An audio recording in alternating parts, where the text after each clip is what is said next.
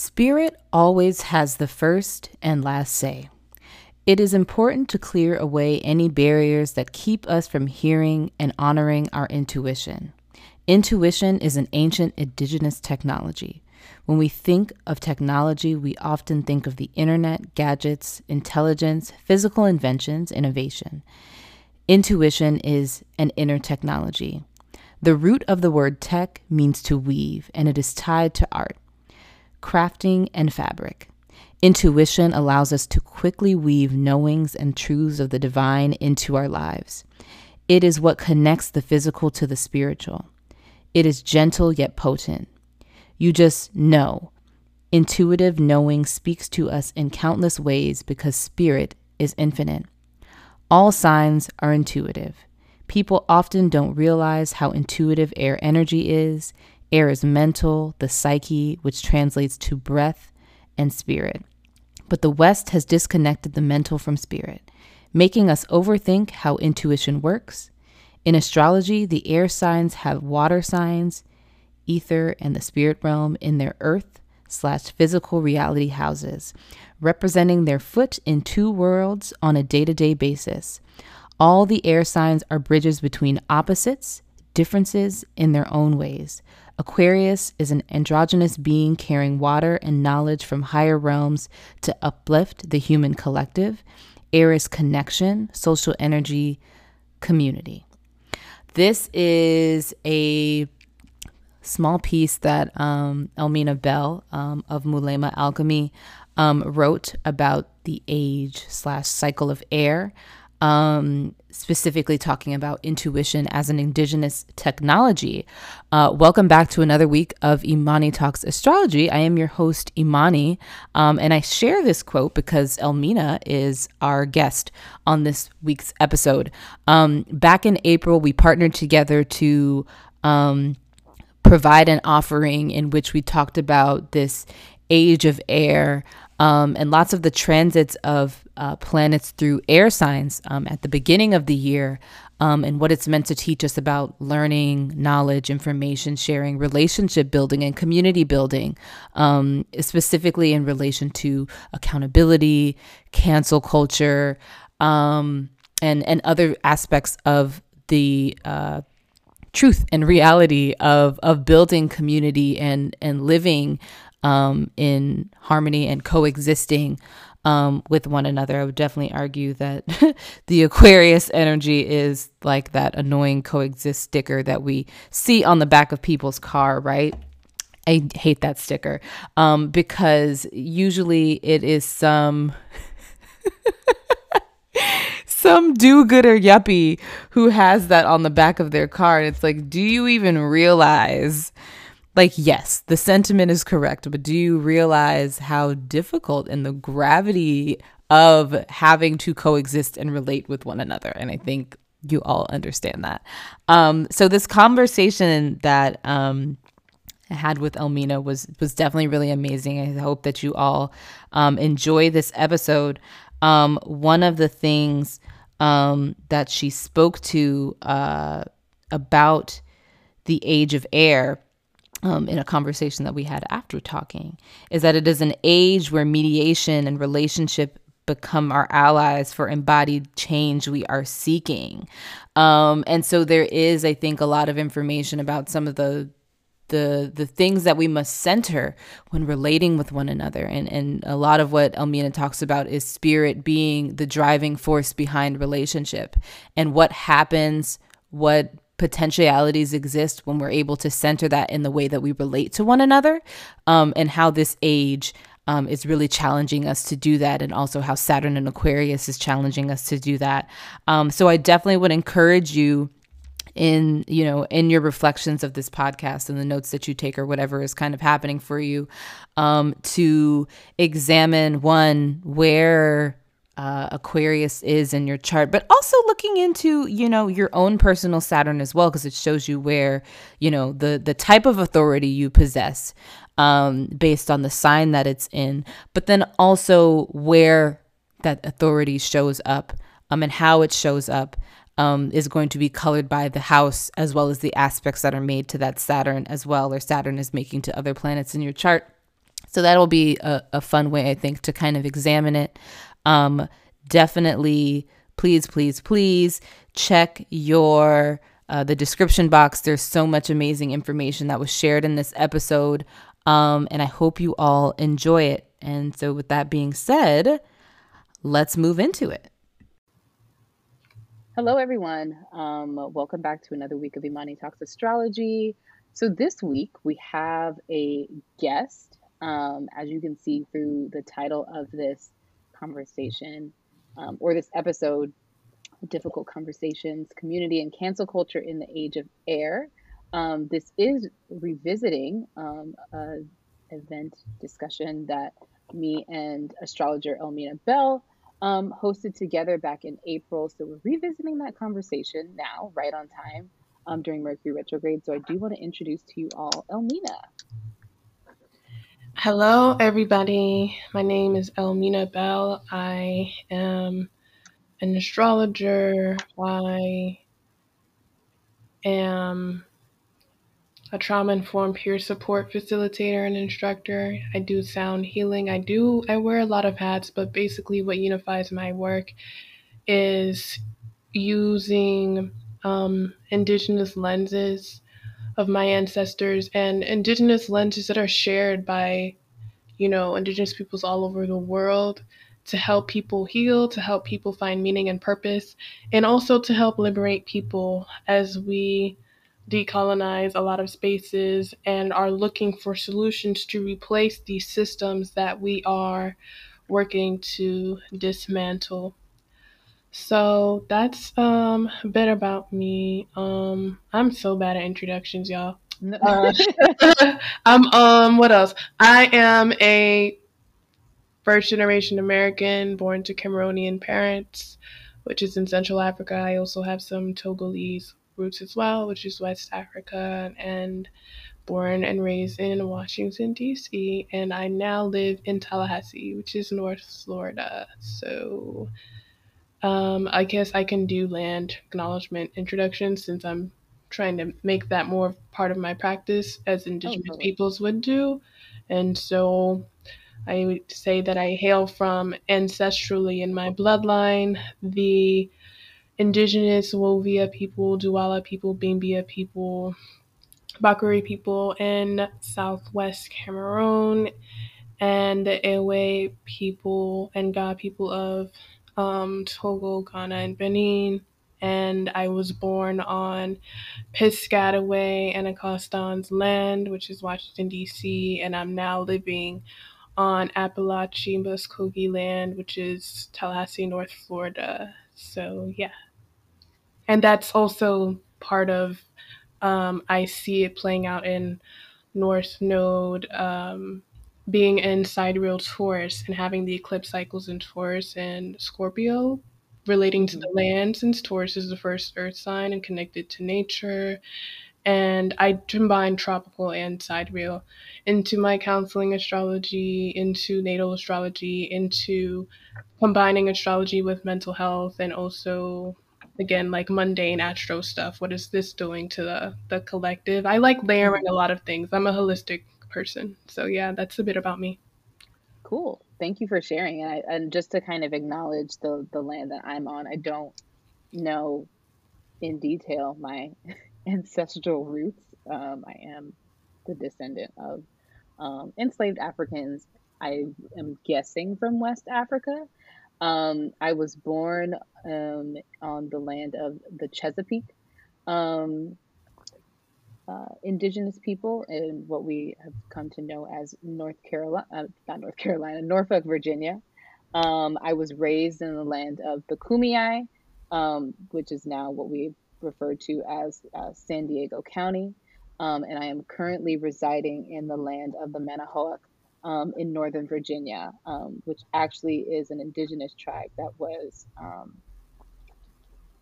uh, d- ceased to exist um, in the 1700s, of course, because of uh, genocide and land stealing um, that was happening in the United States.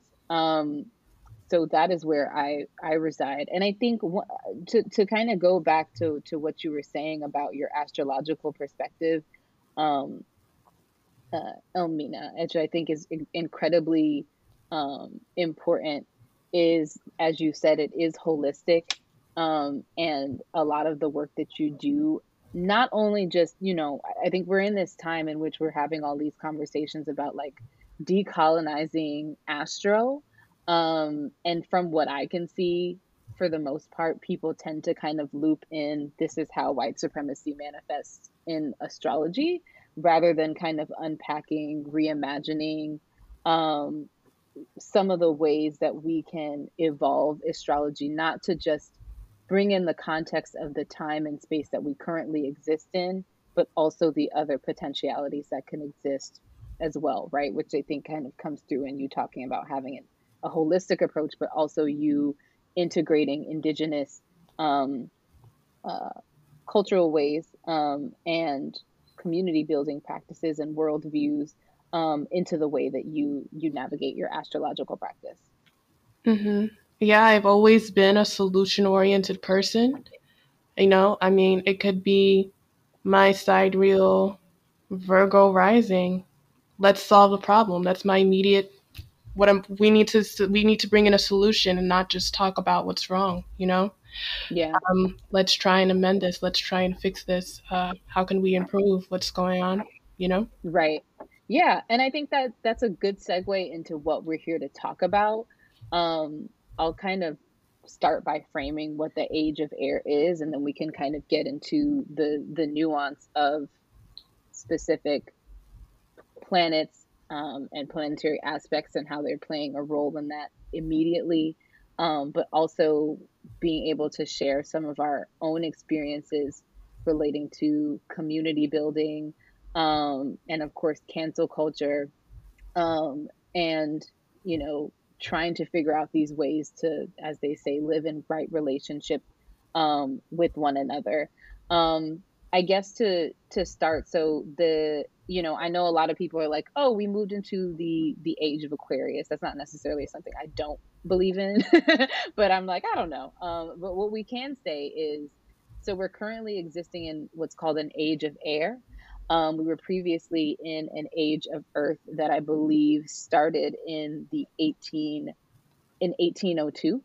Um, and so what is it that helps to create um, create these these ages, right?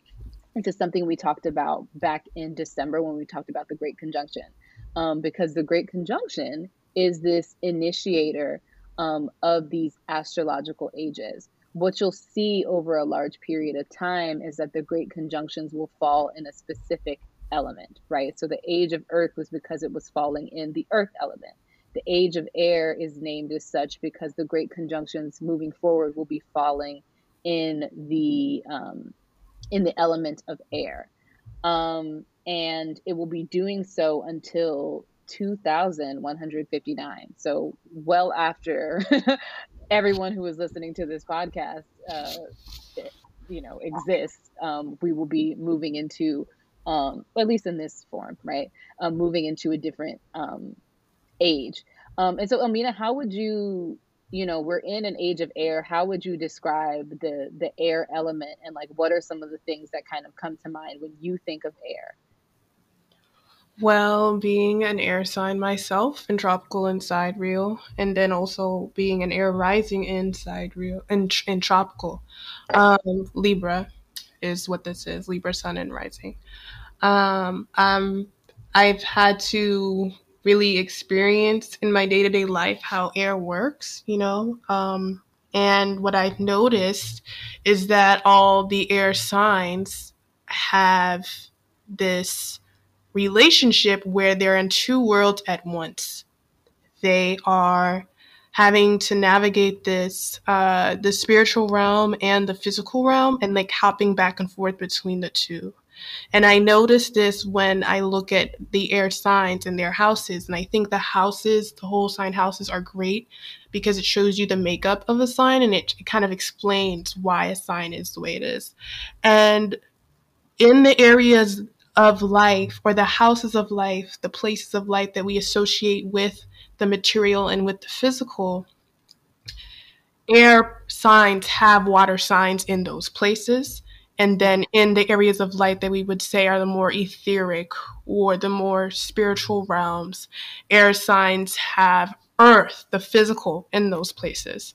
And we can also see, you know, in the mythology, in the history of the way uh, earth si- air signs are referred to as bridgers of worlds, with Mercury being and Gemini being first, um, you know, uh, messenger of the gods kind of thing. Um, and then we're seeing with Libra, it's like, how can I look at both sides of a situation and bring these two differences together and create harmony and balance? And then with the Aquarius, we're seeing um, a being coming from, you know, these higher realms to pour water, to pour knowledge onto the people and the humans on the earth.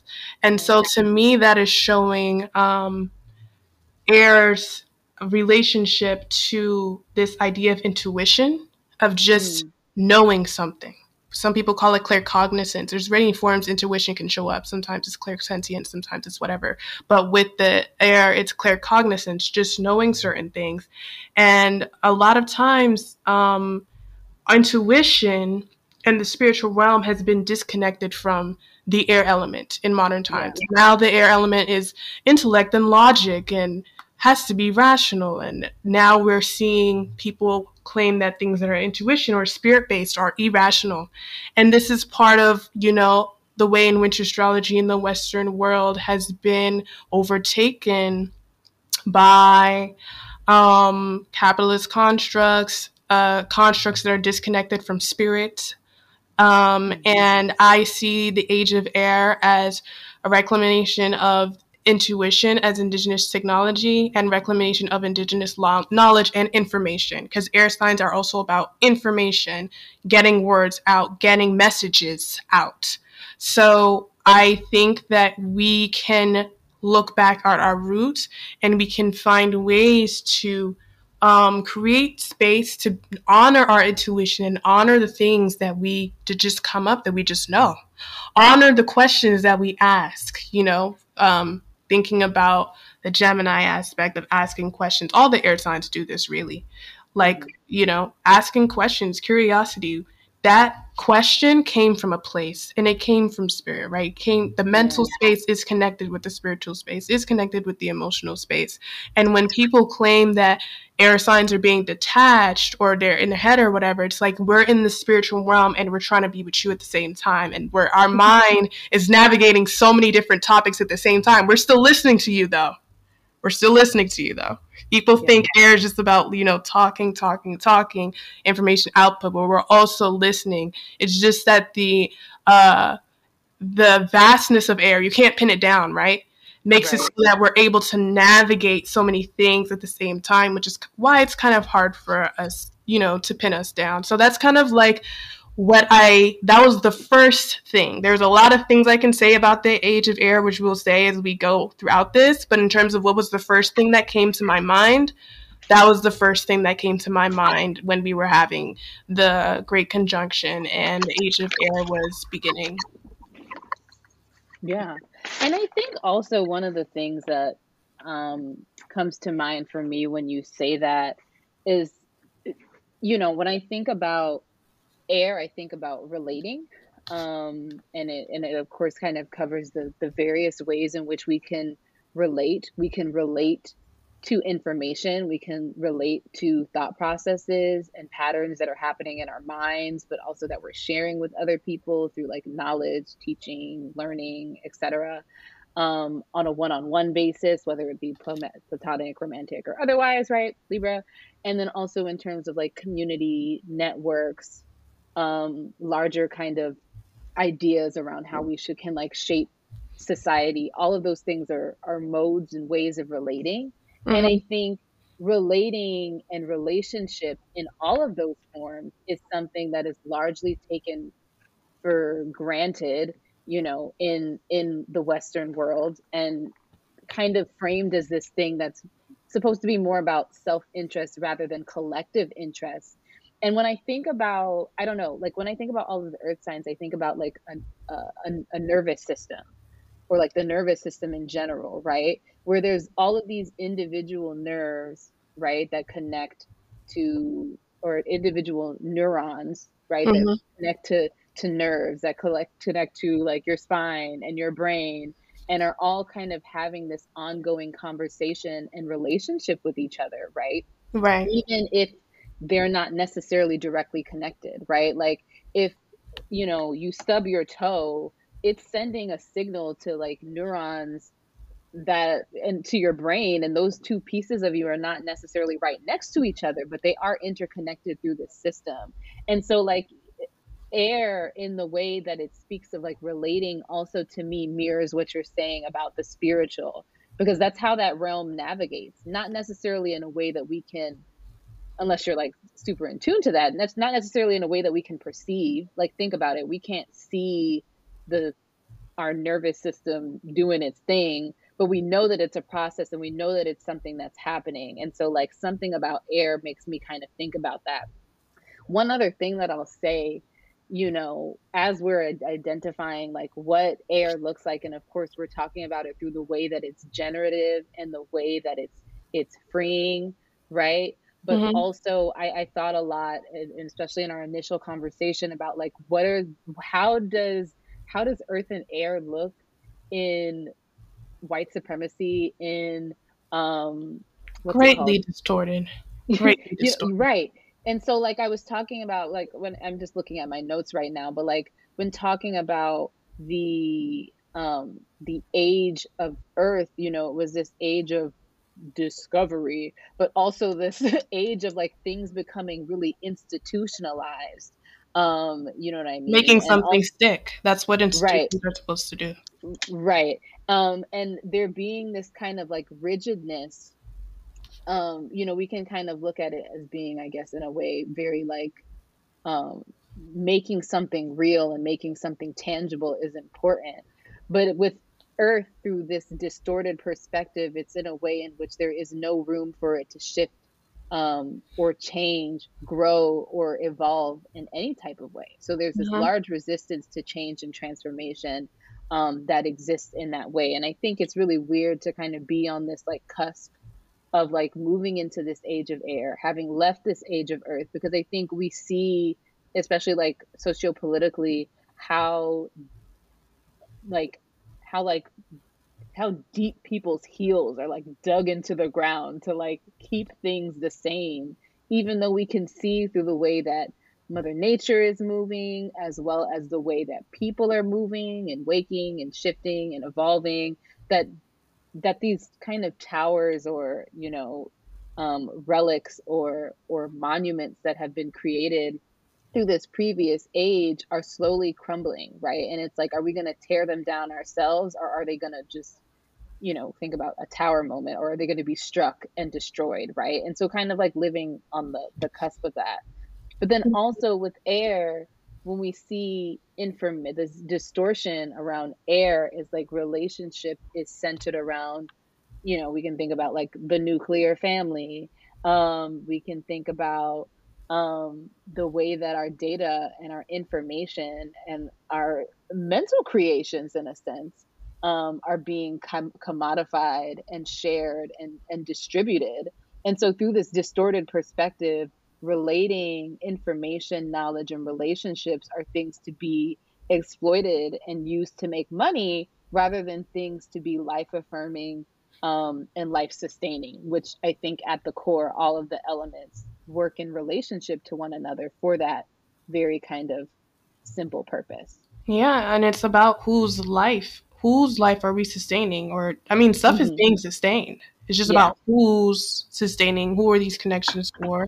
Again, mm-hmm. yeah, we've talked about the nuclear family stuff. I've also talked about overemphasis on uh, romantic relationships as right, opposed right. to friendships and, um, you know, family, coworkers, and blah, blah, blah. And um, I want to go back to what you were saying about the neurons and the networks because it also ties into um, what I shared in my Age of Air article about the etymology of the word technology. Mm-hmm. And so, what I found ab- about that is that the etymology of the word technology, which is often associated with air, but especially with Aquarius air, right. is um, it actually is connected to weaving. And to thread. Um, that's what it actually means. It means to weave, and it's and it may it also means art, crafting, and fabric. That's that that's the root of it. And intuition, I feel like, allows us to quickly weave the things that we know intuitively and truly about ourselves, and have them come mm-hmm. out and have them be expressed and communicated. Um, and we're weaving the spiritual with the physical. That's what air does. And so, um, you know, we even see this in in Twitter. We say, "Oh, it's a Twitter thread," right? Like this is the oh, thread, yeah. right? Yeah. Like the language is there, the things are there. Um, we just have to rethink what life is. You're like these things aren't life sustaining. They're life sustaining for some people who think that that's okay. They're not life sustaining for people with different mindsets or BIPOC people or oppressed or marginalized people, right? right? So it's just like who and what are these things for? Who is the information for? Who are technological advancements for? You know, we still have kids who were struggling in the pandemic with um, the the virtual schooling because their parents couldn't afford internet in the house and like all these things, and it's just like, why is there such um, an inaccessibility to information, to advancement, to mm. learning, and all these other things that are associated with air. You know, that's also another part of this that was was coming to mind. Yeah, cool. Yeah, definitely. I think if we could kind of start by talking about a particular planet, I think this is a great time to talk a bit about Saturn um, mm-hmm. in Aquarius. So Saturn entered Aquarius um, sometime last December, and I believe it will be there until 2023. I believe. Um, look at me being a bad astrologer without having the the actual dates. Um, hold on a second. It looks like it. Yes, it will be there until March um, 7th, 2023. I was right. Okay. Mm-hmm. Um, so when I think about Saturn and Aquarius, I think to kind of bring this into you know what we were saying and and it, kind of starting to frame this conversation from the macro into like some of the things that we individually and like collectively kind of contribute to. One of the main things that i've seen um, or that i'm associating with with saturn and aquarius is this mlk um, quote that i think people have heard me say before. Um, i think the first time that i looked at it was back at that you know, Leo full moon in Aquarius season where it just was like bam. Um, and it's our goal is to create a beloved community, and this will require a qualitative change in our souls as well as a quantitative change in our lives. Um, and of course, while it is a very, I guess, in a way, not necessarily a happy-go-lucky kind of quote, I think it's it's one of those things that I it's, it's a quote to me that when I look at it and then when I think about what it means, it it it captures the um how do I want to say this? Like the the process of like understanding what community even is. Cuz like that quote sounds really beautiful and it sounds like something that you would aspire to. But when you kind of think about this piece of like a qualitative change in our souls as well as a quantitative change in our lives that speaks to um, a deep transformation, right? Especially when we're thinking about the type of work that Dr. King did um, around racism and eradicating white supremacy, as well as capitalism and poverty and war. You know what I mean? So, like, these kind of like bigger I- ideals that, you know, he and many other um, act- people at that time um, in the civil rights movement had about what they hoped um, and e- expected the world to to be like one day. Um, and they worked like, towards it. They didn't just right. hope. They got out there and they did the thing. And unfortunately, right. many of them, not to sound like melancholy or whatever, were killed for that. And I mm-hmm. think there was a reason for it. And I'm going to speak briefly now because you brought this up. It's making me think about movement work and community. Mm-hmm. Yeah. I think that a problem that has happened is people overfixate on a leader or a couple of leaders. Yeah. And they depend on that person to do a lot of the heavy lifting. And then that person gets killed.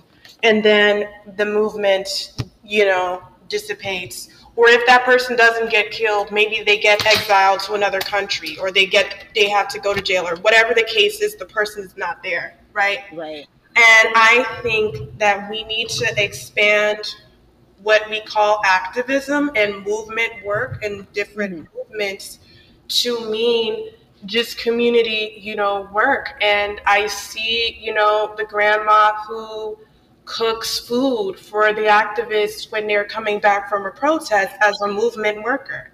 I see, you know, people who are caretakers as movement workers and activists in a way, and people don't really um, see it that way. And I think Deepa Iyer's social change model that we touched on in the last event is a good mm-hmm. resource for people. And we'll send this stuff out, right? But I'm saying this to say that when we're thinking about revolution and activism, Aquarius is often associated with that, and so is Saturn because Saturn naturally rules Aquarius. And people often view Saturn in this one sided way just through the Earth part, which is Capricorn, which deals with the institutions of the past, which is where sometimes people find rigidity.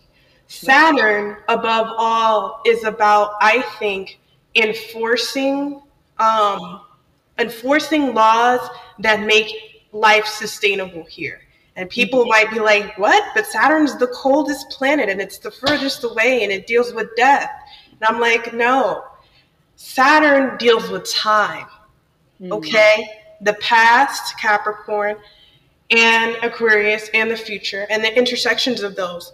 In the present, how are you going to work to um, sustain yourself? And I say this because Saturn provides the structures for the reality to exist. Right? Right. And one of the structures that we need for reality to exist here is laws that can tell to, that can keep us, you know, secure and stable. Saturn can deal with stability, and you know, air. Aquarius is air, but it's fixed air, so there is a stability and a flow and an understanding that we have a responsibility to community and we have to have laws and agreements that can sustain this. And if we're building a new community if we're tearing down the old thing and we're building a new community here's the new laws here's the new agreements. There's always agreements with aquarius because of that yeah. you know nature and people forget that. But i'm saying all this to say right now it seems like modern activism and words like activist movement all these things that in the past made sense have been watered down or misapplied now. If we look back in the past, we can talk about suffrage movement, we can talk about civil rights movement, we can talk about black arts movement, we can talk about all these things. But then now our movements, whether it's race, like Black Lives Matter movement, or whether it's body positivity movement, these things have been disconnected from the communities that they are meant to serve and uplift because of the ways in which we're still centering celebrity. This one person is going to be the person to be the face, or these couple of people are going to be the face. And then that takes away the agency from people who are in the communities who are being affected by these issues to really, you know, have their work that they're doing for the community to be recognized. And I don't mean this be recognized like in an accolades way. I mean, be recognized because those people have solutions that can help us. Mm-hmm. And we, there is um, an astrologer that I like, um, Saltwater Stars, Ari, some of you all may know them, and they had shared a tweet about a while ago, a couple of months ago, about how a lot of the people that that is doing the work on the uh, the topics that you're so passionate about or you claim people aren't working on are actually working hard on those things in their communities on the ground. You just don't know them because you're just not getting the credit, right? And so that's something that I'm thinking about when we're talking about Saturn and we're talking about beloved community. It's the responsibility of everyone. It is collective responsibility. That's what Saturn and Aquarius is, right? Not just this one person, this celebrity, or this particular politician it is all of us understanding that we have a role to play in sustaining life here on earth, in sustaining our communities and the places in which we live. And we have to come up with those agreements and come up with those things that sustain us together. So that's what I think about when I'm thinking about Saturn and Aquarius and what a beloved community could really look like. It's right. not always easy, and it, those qualitative, qualitative and quantitative changes require work. It requires like, and a, you know, what people associate with Aquarius energy, kind of like um, an unpredictability, like being openness to new things and having the old way of doing things kind of like you know, reformed or completely torn away so that you can have a more holistic kind of perspective. I think about air being the last earth air sign, uh, uh, Aquarius being the last air sign. It's like, okay, mm-hmm. you have all the information, you have like this fuller picture now, that bird's eye view that ties everything together, and here's how you can apply it to make changes that will help you. Yeah. And uh, I think to what you were saying, again, it makes me think about the analogy I gave about like the the nervous system, because like we also can associate Aquarius with like it's it's the people and the um the people and the groups that exist on not necessarily I'll use the, on the fringes of society, right? In the best and the worst way, right? We can see that very clearly right now, um, politically in the United States, at least. Um, and, so like a piece of that is like related to like decentralizing so like back at, in val- on, on valentine's day venus was in um, aquarius and i had sent out this article talking about like love is for us and like love is for everyone and like if love is for us and love is for everyone how the way that we have to define love has to be not centering one person or one facet of people's identity but some of the things that exist i'll use the word you know in the margins of society to help us shape and understand um, what community can mean what it means to love and be in relationship with one another and i use the word love expansively not just to, to talk about romantic love I'll, I'll, i mean that for the entire episode. Um, but like like you said the the the grandmother that's cooking food um, and I think to go back to what you were saying about the social change ecosystem of, of Deepa Iyer, um, on her Instagram page, she actually is doing a series in which she is literally breaking down with you know different people who do work in their communities. Like if you're in the the DC um, metro area, you may be familiar with um, Rochelle, um, the folk healer. They um, were um, featured, I think, last week, um, doing talking about the healer archetype. So, like, I would even encourage you to uh, listener to go and listen to go on that page, and you know, this will be in the description box, and like listen to some of these sessions and what people are saying. I think the great thing about again going back to like the nervous system and like all of these individual nerves um, and neurons that we all are is that the social media allows us to see and have access to what people are doing on a on a on a local level right and see who those people are in your area that are doing that work whether it's through a mutual aid group that you're seeing um you know those people are out there um and it, it is a matter of being able to seek um and find that but again going back to like this overall point about about saturn and redefining activism. I think one of the funny things is like I think what we see now, like literally every single week, we've learned something about somebody who has been postured or put on a pedestal for the information it is that they share about whether it be movement work, anti-racism work, or whatever, you know, marginalized identity that people are talking about.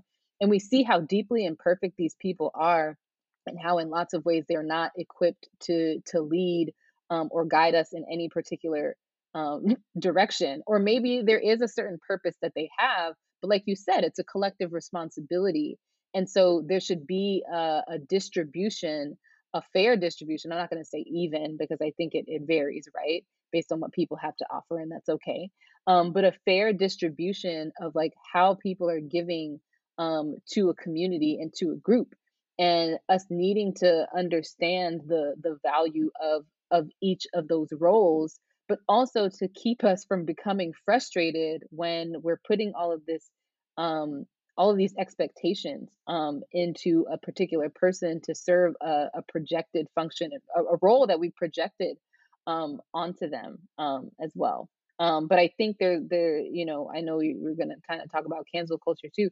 There also is um, the way that the word community is is so deeply misused um, when people are actually just talking about an audience that they have um, or when people are not necessarily willing to put in the work to actually build community and relate to one another, but want to still use this word community.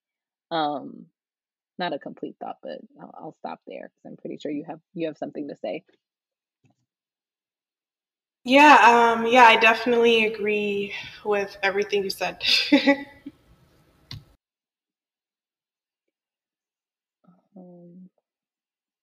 and so I guess to kind of uh, we'll move on to to talking about because I uh, one of the things that I had just said was about um the uh local uh the localness of of things. That's not a, a good word but whatever. Um it, that makes me think about, and this is since you talked about Ari, this is something that they said when we had that North Node in Gemini or the nodal um uh, little panel thing we last, did last year. Yeah, yeah, yeah. Um, and one of the main things that we've well, actually, let me backtrack because one of the things that you said about Saturn and Aquarius that literally just echoes in my mind over and over and over again is about you know who holds the information has the power. Do you want to kind of speak to that a bit? Yeah. Um, who holds the information has the power can go so many ways. Um, it can be like a physical thing, like I was saying, like earlier, like the kids who, you know, their parents can't afford internet, and now Xfinity has to do all this stuff to try and make sure that kids can have internet, and it was really challenging or whatever. Um, but they have made some progress in that. That that was also done through community organizing in and of itself of families coming together and being like, this is an issue that we're having, and working with schools and bringing these different connections. But um, in terms of who has information, who the people who have the information, who they have the power, this also goes to education. Um, you know, like schools and universities who are giving us information for whatever jobs we are in, whether that's mental health, whether that's engineering, whether that's medicine, whether that's business, all the knowledge that's being shared in this in these spaces are being shared by people in power for the most part who are white cishet men people right? And even if they're not they've been raised or they've been educated in that way and they don't know another way. So even if that though they don't have those identities they have that um, conditioning or they have that understanding of how things are run and they are not taught the um, this aspect of education that is about asking questions not just receiving info. Right. and so to be inquisitive to question those who are giving you information is seen as an attack. Is seen as you being irrational. It's seen in a very um, divisive kind of way rather than a communal, collective, collaborative way, collaborative way, which is what air is supposed to do, which is what information knowledge is supposed to be. You're supposed to share it. You're supposed to converse about it. You're supposed to expand upon it. It's not a stagnant thing, but in our society it is. This is always this way. This word always means this. And I think going back to what I was saying about the age of air being a reclamation of indigenous knowledge is us being open to the fact that there is more knowledge about ourselves and about our ancestors and about the way the world could be than those in power who are currently distributing knowledge have.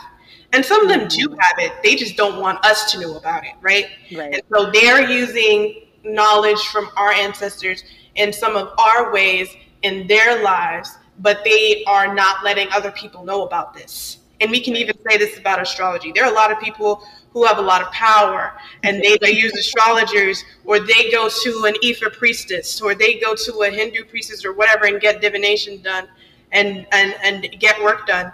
but they're not going to say that publicly, right? And that's science as well. That's knowledge as well. That's spiritual knowledge. It all goes together. So that's kind of what I'm thinking about. And another thing this is reminding me of now that we're here, I was talking about how this society and those in power and those who have knowledge to shape and tell you what you should be doing and what's no- considered normal and what you need to be doing. Yeah. They tell you to pick yourself up by your bootstraps. They tell you to be hyper individualist. They tell you to compete. They tell you to go out there and be productive and grind 24 7, blah, blah, blah, blah. They're not doing that. Yeah. They have groups, Aquarius, that they consolidate with, that they merge funds together with, you know, but only for them though, right? The people, the common people on the bottom can't do that because if they get together, then we won't have our stuff. So I also think about that element of it too. Yeah. And it looks like back based on our notes, like some of the original things that you were talking about, uh, it looks like the quote was, if you have information, you have the authority. Um, you spoke about that specifically in relation to like the FBI, um, CIA, COINTELPRO, but also like conspiracy theories as as well, right? Like I think that's the funny thing. Well, not the funny thing, the sad thing. We think about how this is like manifested more recently, you know, with like you know in, in our political realm like we have like a qanon person in, in our congress right? Because these this person was there this type of thought was elevated and given a, a place to be regurgitated and seen as some sort of authority and is now able to wield some sort of authority. Um it looks like some of the other things we also talked about were like information can be violence um as well um and like how in using what we know um, and what we know of people, right? Like people talk about um, uh, Aquarius as like the humanitarian, but I think we have to remember with both with I think uh, the last four signs, so Sag, um, Capricorn, Aquarius, and Pisces, given the fact that they kind of they're all ruled by the same um, uh, planets, right? Jupiter and Saturn, and so they all have this relation to like societal constructs and like ways that complexes we, is what they have. they have what?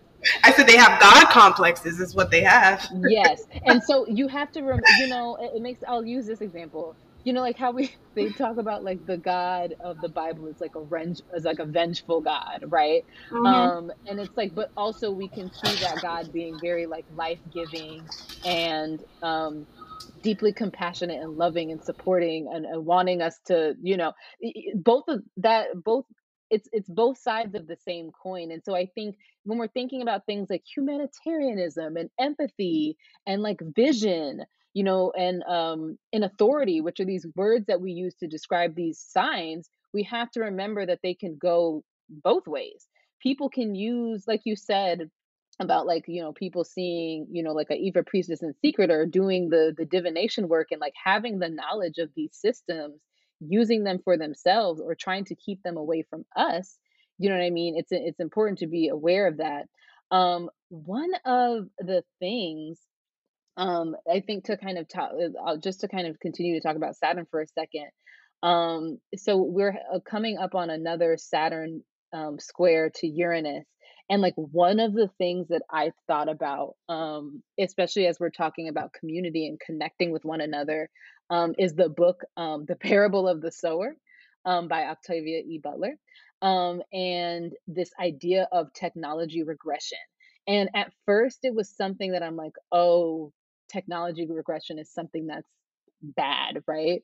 But I think what I, and, and I say that in terms of like, you know, we've seen a lot of people and ideas being censored on the internet, especially when we're thinking about leftists, when we're thinking about sex workers, when we're thinking about, you know, there, there's a variety of different groups of people who their content um, is being shadow banned and they're not able to kind of share and dispel information using these platforms, whether it be Instagram, um, even TikTok, I think was taking down like lots of like pro Palestine um, content and things like that over the last couple of weeks um, all the apps, all the social media all, apps, yeah, all, of all mm-hmm. of them. Um, I'm just kind of speaking to something that I saw people kind of talking about, but like technology regression, you know, in a state in which like one technology is being used to surveil us, but also control what narratives we have access to, and also ultimately our ability to to have generative com- conversations with one another. Like i think a really large part of like what you were saying about this kind of like all or nothing thinking um, that pervades not just um, society but also even in like movement work too sometimes um, is because we're we're all kind of in this like mind frame of like there's one way to do things right? And like we have to do it like this. And if we don't do it like this we don't care about each other. And it's like whoa like chill. Like that's just not that's just not the reality. Like let's talk about this before we make these assumptions about how much we do or do not care about each other especially if we've chosen to be in community with each other. But i think to this point of like technology regression like going back to what are some of the tried and true ways of connecting with people in which we don't have to um, rely on an authority, right, given a platform or whatever it may be, to control and police the type of conversations that we're trying to have with each other. Um, I spoke with Ember Small about this like a couple months ago. And one of the things that they talked about was like, maybe we need to go back to like, you know, print, you know, and sharing things through print. You know, one of, there's a, um, I know I've done work in the past with like Tarot Manifest through Taxonomy Press, which is like a risograph um, group company thing um, in which like you know using a risograph is a very like grassroots way of like dispelling and sharing information with one another right? So like technology regression can also be you know not necessarily looking to um not necessarily like just like oh we can't use this social media platform but like what other ways of connecting with each other? But also going back to what you were saying about how you were defining technology earlier is like the indigenous technology reclamation um, as well. But also i think in a sense being able to redefine what technology means outside of the very rigid boundaries in which it's been defined now. Um, the other piece that I wanted to say about Saturn square Uranus, like one of the things that I thought about with this aspect, I think the next one is coming up on either the 12th or the 13th, is the book Things Fall Apart. Um, one of my uh, favorite books that started me on my journey when I was yeah. African spirituality. yeah, and what was the, the, the name of the author? I don't want to say it. Um, his name. Chinua Achebe. Yes, and so he's a Nigerian author, and so the basic ancestor now. May his soul rest in peace. Yes, um, and so the um, the book is about you know Okonkwo, who is a, a, famous wrestler in his village in Nigeria. He's eventually exiled from his village, and then he comes back um, to see that his village has shifted and changed because European missionaries, colonizers, have now arrived in the village, right, and are now mm-hmm. shifting the way that the cultural dynamic exists within it. And so I, I think about that in relation to like us coming out on the other end of that, right? So like Saturn being this space in which we're like, okay, now that we know like there's a certain way that we have to navigate and build community given the impact of like colonization and all of these systems on the way in which we've re- acted and, and lived in relationship to one another. And we know that this isn't right and we know that this isn't sustainable. So we're shifting and we're changing that. But as we're changing that seeing the way that we presently value things or that the present the way we presently experience comfort has to quickly and will quickly unravel as we test and build that right? It's it's to me in real time showing that like when we're committing to you know the building of the beloved community the the current way is going to unravel. And like having to experience the you know it's a square so the the tension and the discomfort of that right is is one of the things that that I think about um, when I think about this Saturn square um, Uranus that we're experiencing this year. Yeah, um, I also want to touch about on comfort and um, the Taurus, the relationship between Taurus and Aquarius, mm-hmm. and you know, ideally, what this relationship is about.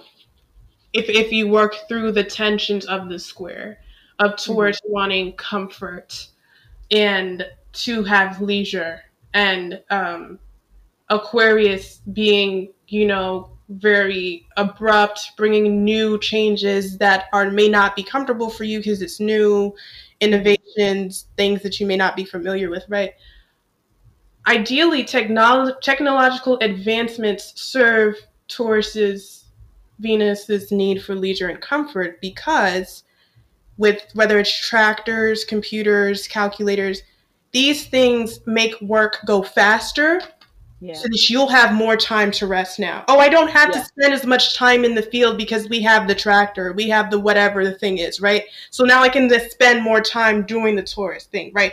So the mm-hmm. Aquarius energy is the technology and the advancement is supposed to um, help the Taurus energy in that way. Right. Now I'm seeing with this square and Uranus being in in a place in a Taurus sign, Taur, the sign of Taurus rather than in Aquarius, mm-hmm. we kind of have to go the other way. Then it's now considered innovative and radical and different to rest, to mm. believe that comfort is possible for you, right? Mm. So mm-hmm. that's the kind of flip that I'm seeing with this square. And it's also showing that the type of changes that we need are going to take time, but that doesn't mean that we don't work on them or we just, you know, sleep all the time and never do anything. We allow mm. the sleep and the rest to recharge us so we can do the work, but we need to begin the work now.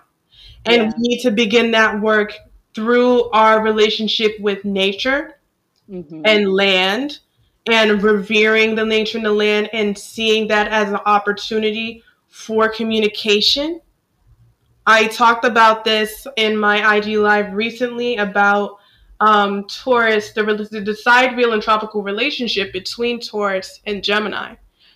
Gemini being information and education. It's like the first sign that deals with that and learning and how, from an indigenous perspective, nature is the first site, one of the first sites of learning, of gathering information yeah. about what's going on energetically and about life in general. This is why the elements in the Orisha is so centered.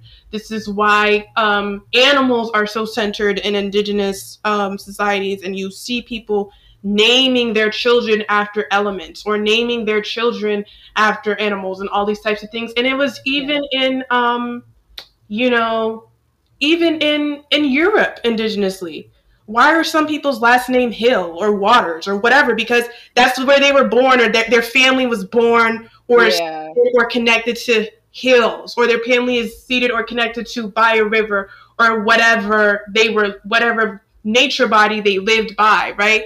So mm-hmm. to me, revolution, the energy of revolution that we're seeing with Uranus is going to take that Taurus flavor of um, slow and steady wins the race, but being consistent, mm. right?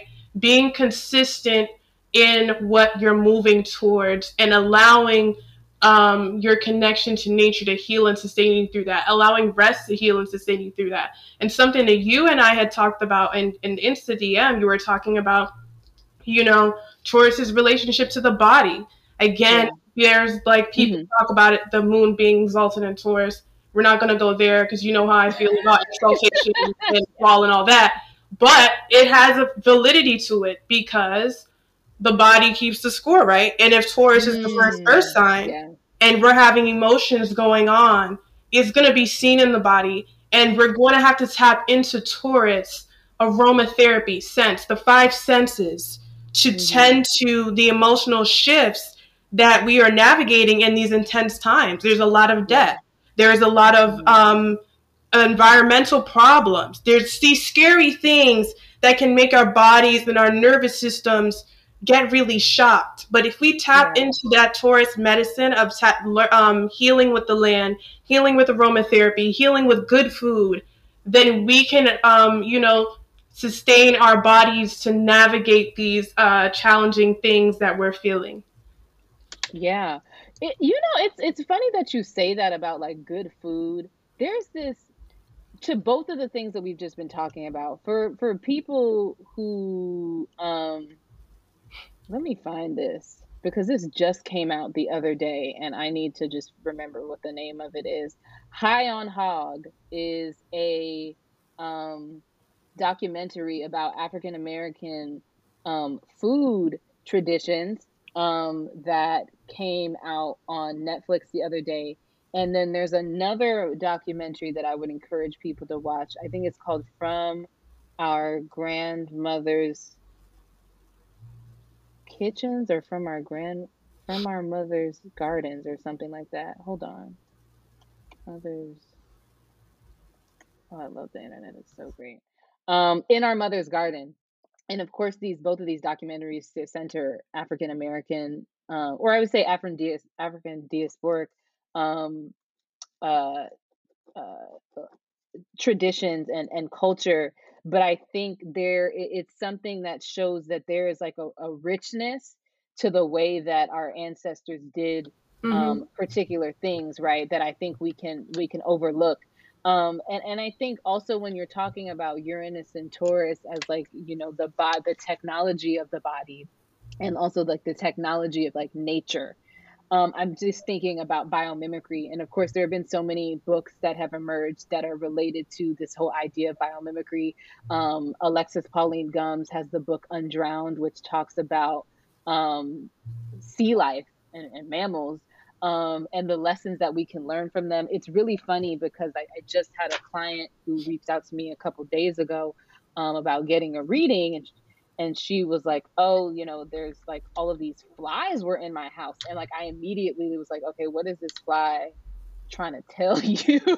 Right. because like it's not just here.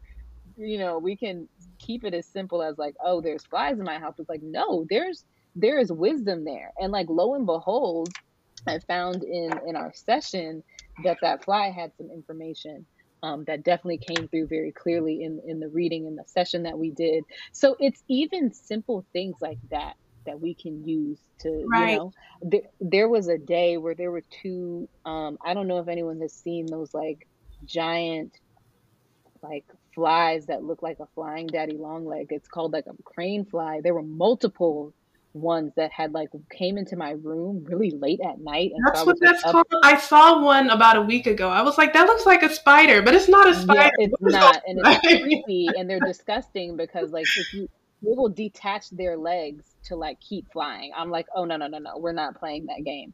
Um, and so like I was like up at like one o'clock in the morning, like swatting a broom in my room to try to like kill them. Um, because you know, most of the time I'll try to carry an insect outside, but if it looks too freaky, I'm not about to do that. Like you're not about to be in my space like that.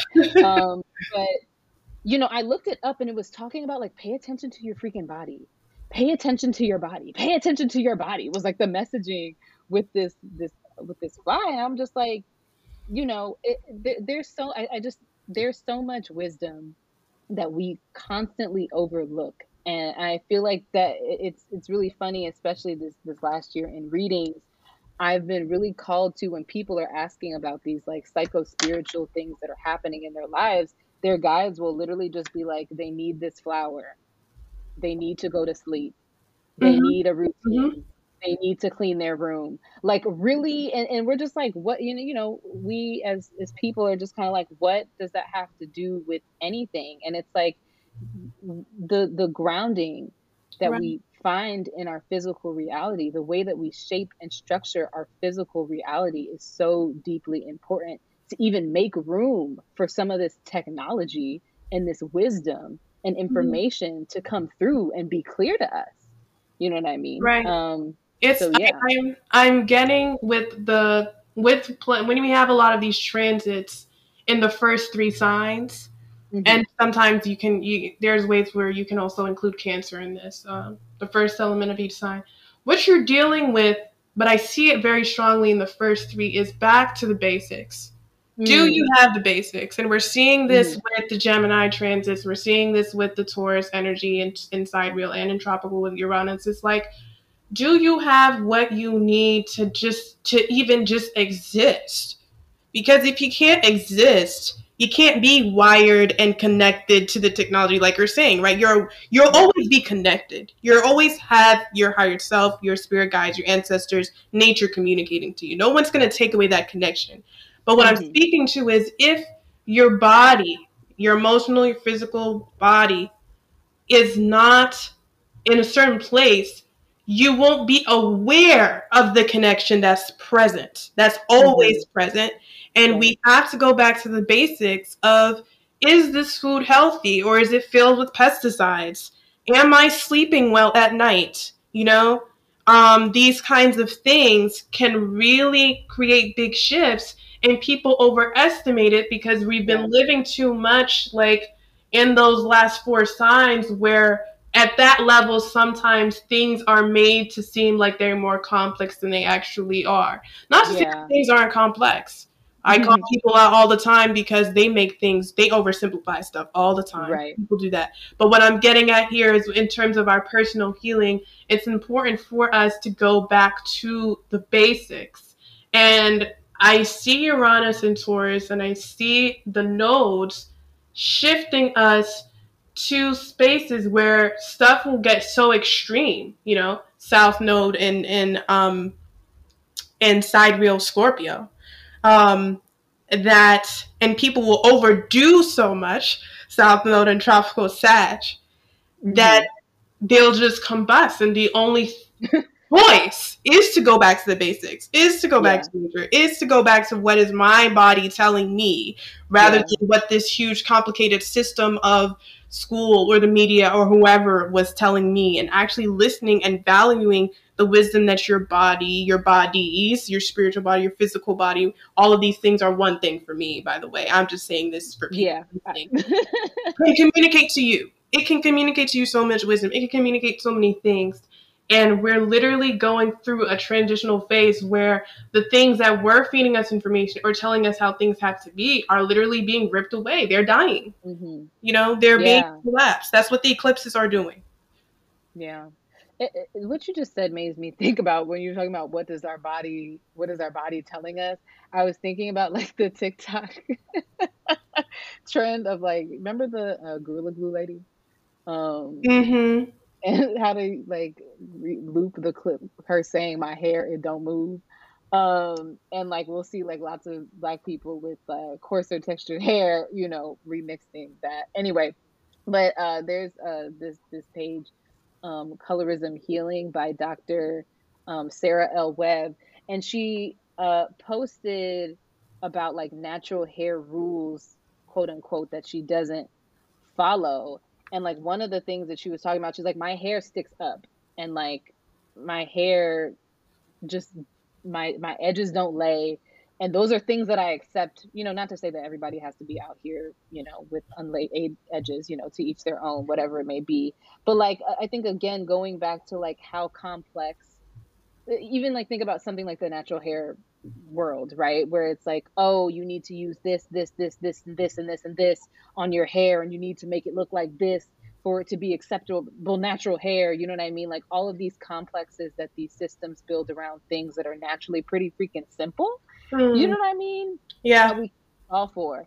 It's um, let's look at what's going on with you. See what you need too. Like right. somebody's hair, and not to get technical on to fixate on this natural hair thing. Right.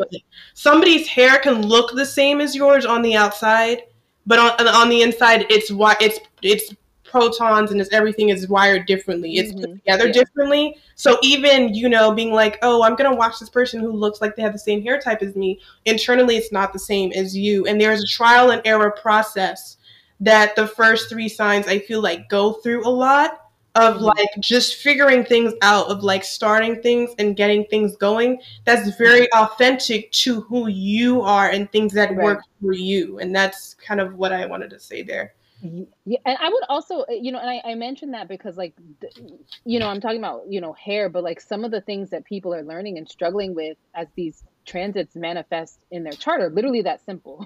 you know what I mean? Like, you know, it, it's something like that, uh, and like an unlearning process can literally be related to something as a quote unquote mundane as like what it is that you do with your hair. You know what I mean? And like I again like the idea of like things being complex and even how we like talk about healing not that healing is easy but like it doesn't have to be this thing where you're like you have to trek up a mountain with a, a freaking rock strapped to your back crying for 70 days and 70 nights you know mm-hmm. what i mean like it could literally be something as simple as like you deciding to make a choice um about your hair or like a relationship pattern you know what i mean not to kind of get far off track but like I, I think also what you said uh, to me also speaks to the signs that oppose Aquarius and Taurus too. So Leo, being able to remember who you individually are in relation to community and also Scorpio remembering that even underneath the surface and the physical manifestation of things, there is depth and there are things that we cannot see that cannot be seen with the eye that are also important to to explore and understand um, I think you have to. One of my favorite examples of like that existing for Scorpio is um, Mandelbrot, who discovered quote unquote um, fractals. You know, you look at the thing and you keep looking at the thing until you see the, the patterns that exist and unravel within what it is that you superficially saw and have come into a deeper awareness of by searching and seeking and looking deeper. Um, yeah. Um, I know you started talking a bit about the nodes a bit, and I, we had kind of started to to go into that conversation a bit.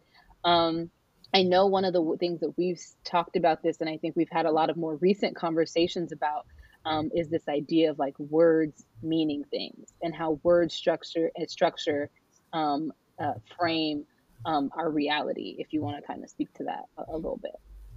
Yeah, um, I don't remember what I said in the last what we did in the last part, in the first part about this, particularly if I touched on this or not, but mm-hmm. some way that it's shown up recently for me in conversations I've been having with people recently is um, that people need to be able to define a topic that they're talking about. Mm. We talk about things, but we don't know what those words mean. Yeah. And then we create assumptions, false assumptions based off of this, which then affects the reality. How we call yeah. things means something, you know? Mm-hmm. And so, um, and this is something I've seen repeatedly. I'm just naming that this is the part of this conversation that's been coming up with people a lot recently. Mm-hmm. People are trying to rush on quote unquote social media community to appear the most woke or to appear whatever their maybe it's not even woke, whatever it is that they feel like they want to be promoting. Yeah. And they don't really understand that concept. They have not done they have not taken the time to research that concept. They have not taken the time to research the lineage behind that concept. Mm-hmm. They are just, you know, creating narratives and justifying it with words that are not actually identified to the roots of that concept. Yeah. Um, so if we're talking about racism and we're not clear on what racism even is, and we think it's just prejudice.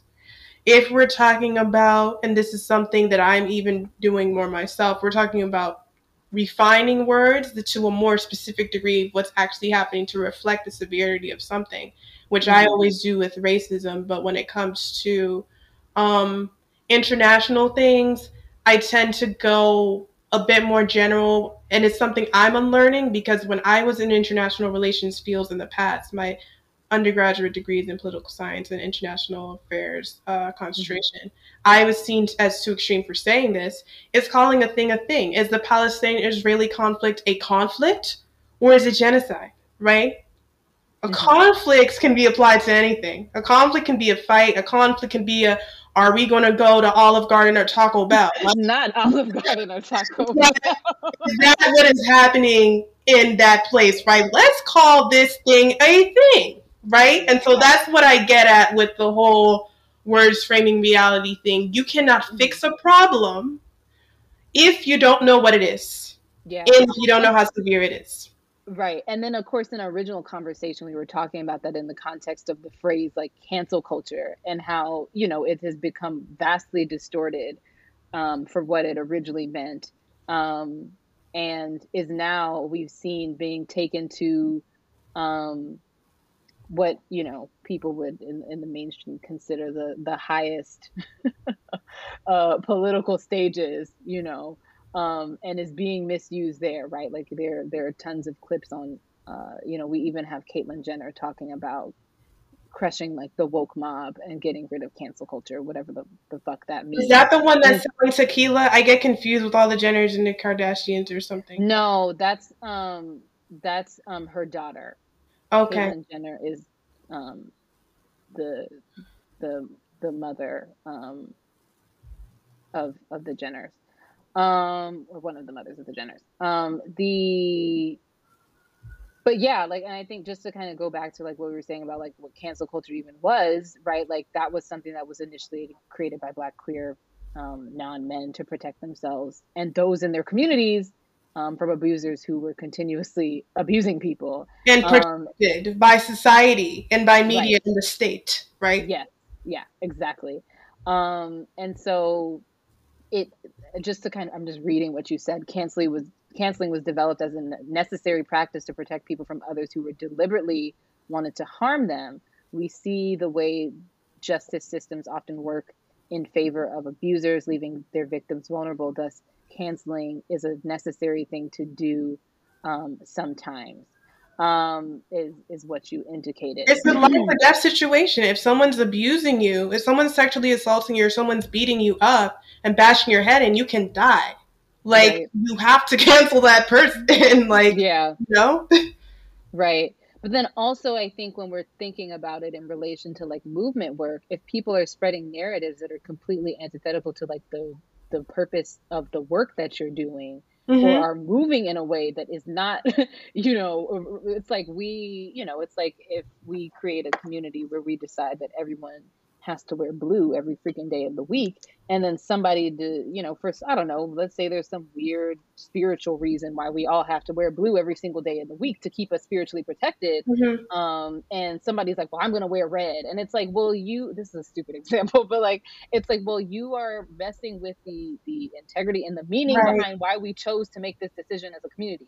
Right. you know what i mean? And like yeah. so that goes back to not just like you know harm in terms of like somebody physically or harming someone right i was just speaking to the context within which the the, yeah. the term stemmed from i'm no right. in no way reducing it to that I, I, know you're not i'm, I'm just yeah. trying to like add the the context for the sake of this this mm-hmm. conversation mm-hmm. right um but yeah and i think what you said something ooh this is actually a really good um thing to talk about because and so we we both attended um, for for those who know like uh, about um, Mercury's Brood, which is an a, a, a astrology an astrology anthology that's being created. They had um, an event series called Jupiter's Revenge this weekend, and um, this uh, uh, astrologer um, Max was talking specifically about Saturn and connecting Saturn to intimacy and it's really funny that you know you know we both saw that uh, specifically in relation to like saturn be, being in its joy in the 12th house right? And the 12th house being like this this place of isolation but also being this place of like deep vulnerability because it's where some of the like most unseen pieces of ourselves um, reside. Um, and so there being a level of like intimacy that Saturn has the ability to invite, which I think speaks to what we were saying earlier about community. But one of the things that you spoke about at our session was about the spirit of, uh, I think you read of this book um, called The Spirit of Intimacy Ancient African Teachings in the Way of Relationships, um, is a book that you had read from. So I, I would say that if you, in our notes, there's some information if you want to kind of go back to that. I think it's important to talk about what we're kind of framing Mm-hmm. What is the not necessarily the answer, but what are some of the things that people can do um, in in community um, with one another?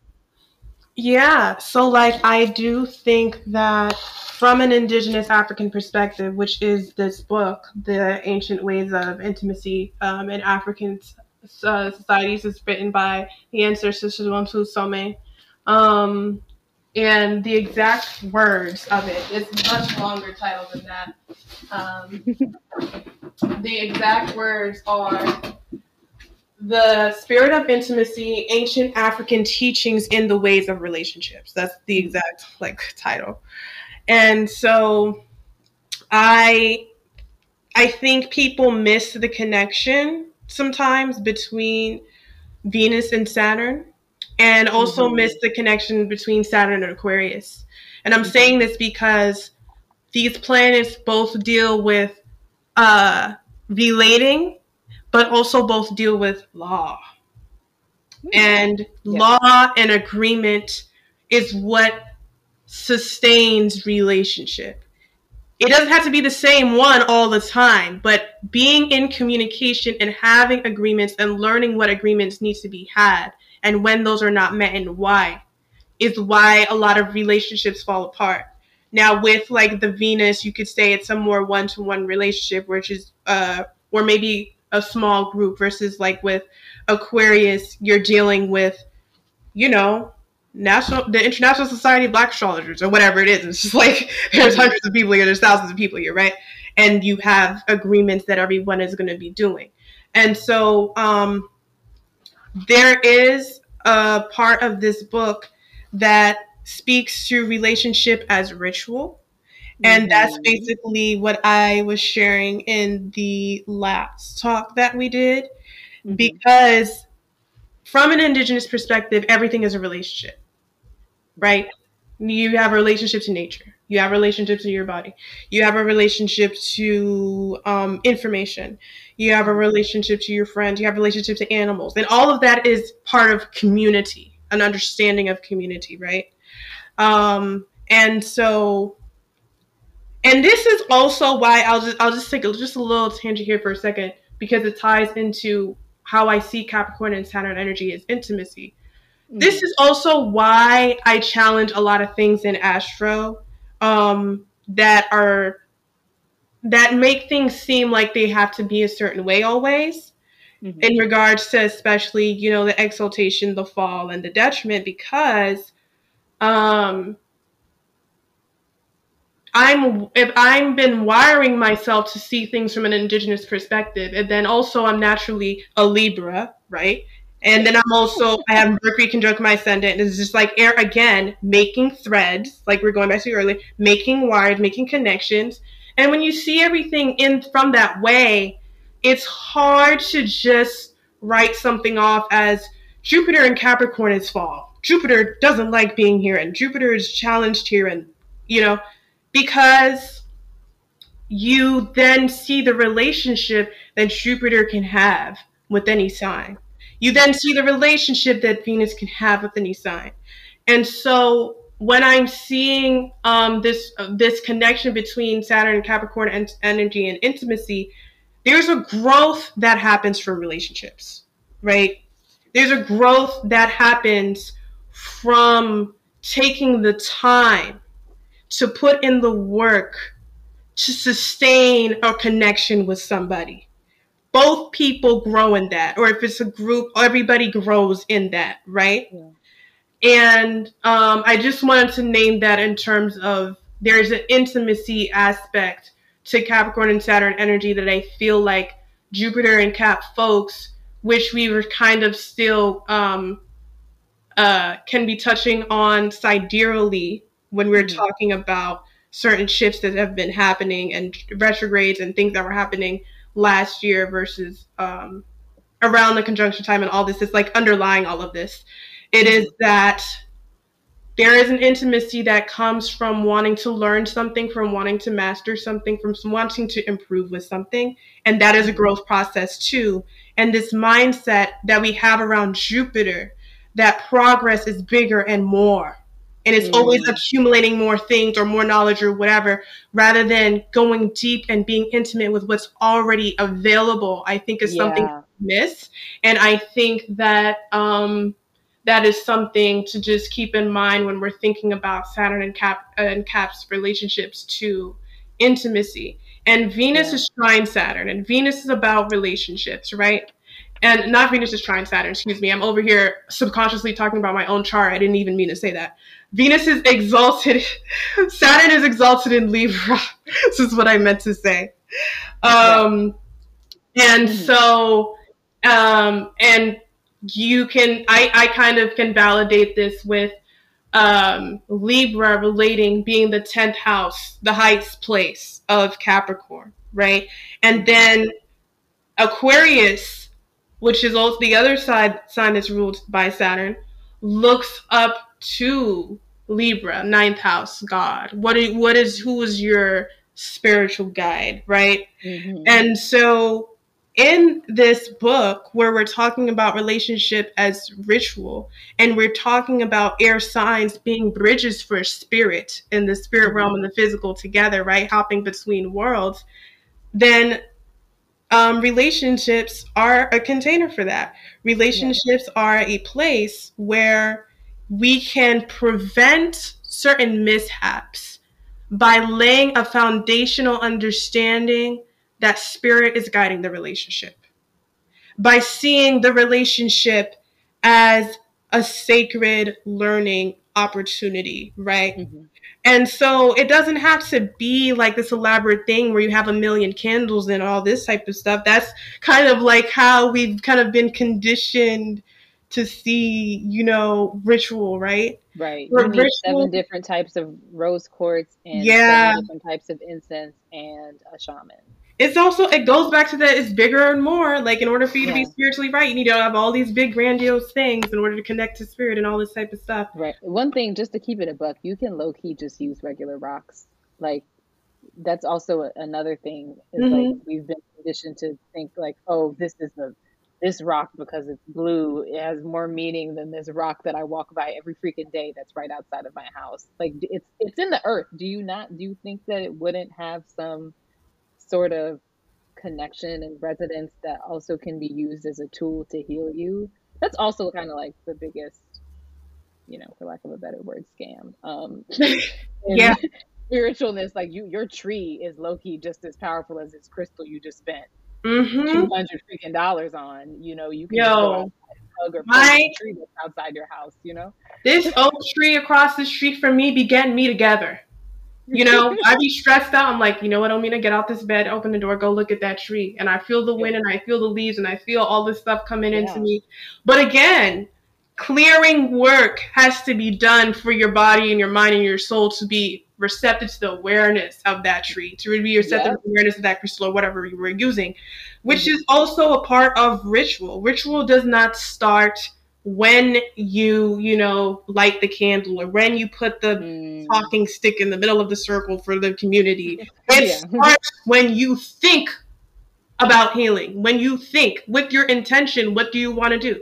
It starts with the prep that, that preparation you know um that takes place. Preparation is also part of it because your intention is like fueling that. And i just want to share some words that she says here she said so human relationships when they begin to deepen, they enter the canal of ritual. One's closest relationships are constantly happening as ritual. Anything close, anything intimate is impossible without a ritual space. Anything that brings people to express to one another something other than the normal day to day life and touches on the spiritual world and the ancestral world, and therefore is a ritual event. So, this also goes back to from an indigenous African perspective, and we're talking about relationships and identity. You're you, okay, but you're also your higher self, which has a lot of views from the past. If we're gonna be from an indigenous African perspective, thinking about reincarnation, right? Mm-hmm. And also your past views in this life, right? Accumulation of learning from that. Then your ancestors, then your soul family guides, then the elemental guides that you may have, or the animal guides that you may have. Mm-hmm. So, like when you are talking to someone, or you have a disagreement with someone, or you're trying to um, work through something, you're also working with all of that. Yes. You're working with their ancestors, you're working with their higher self, you're working with their past selves, you're working with their subconscious energy from the past in this life, you're working with their whatever animal totem is around them today. So, like, all of this is being seen energetically. You may not be able mm-hmm. to physically name what ancestor is present with them or whatever it is, but you can, that energy is also there.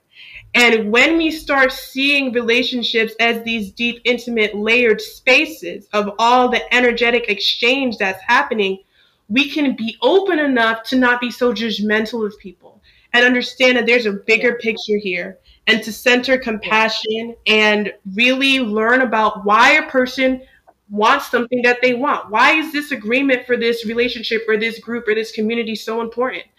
Yeah. Why does it mean so much to you? What experiences have shaped you to be so pressed about this thing and how can I learn more about that? And how can you learn more about why I'm pressed about the things I'm pressed about? And how can we grow together in that? That yeah. ability to commit to that process is Saturnian. Because yeah. Saturnian is about commitment, you mm-hmm. know? But uh, it also sounds like you also did a really great summary of what I feel like this eclipse that we just experienced invited in. Um, I, I say that because like a really kind of core part of like the astrology of that particular chart um, was um, this T square between the nodes, the sun and the moon, um, to Jupiter in Pisces.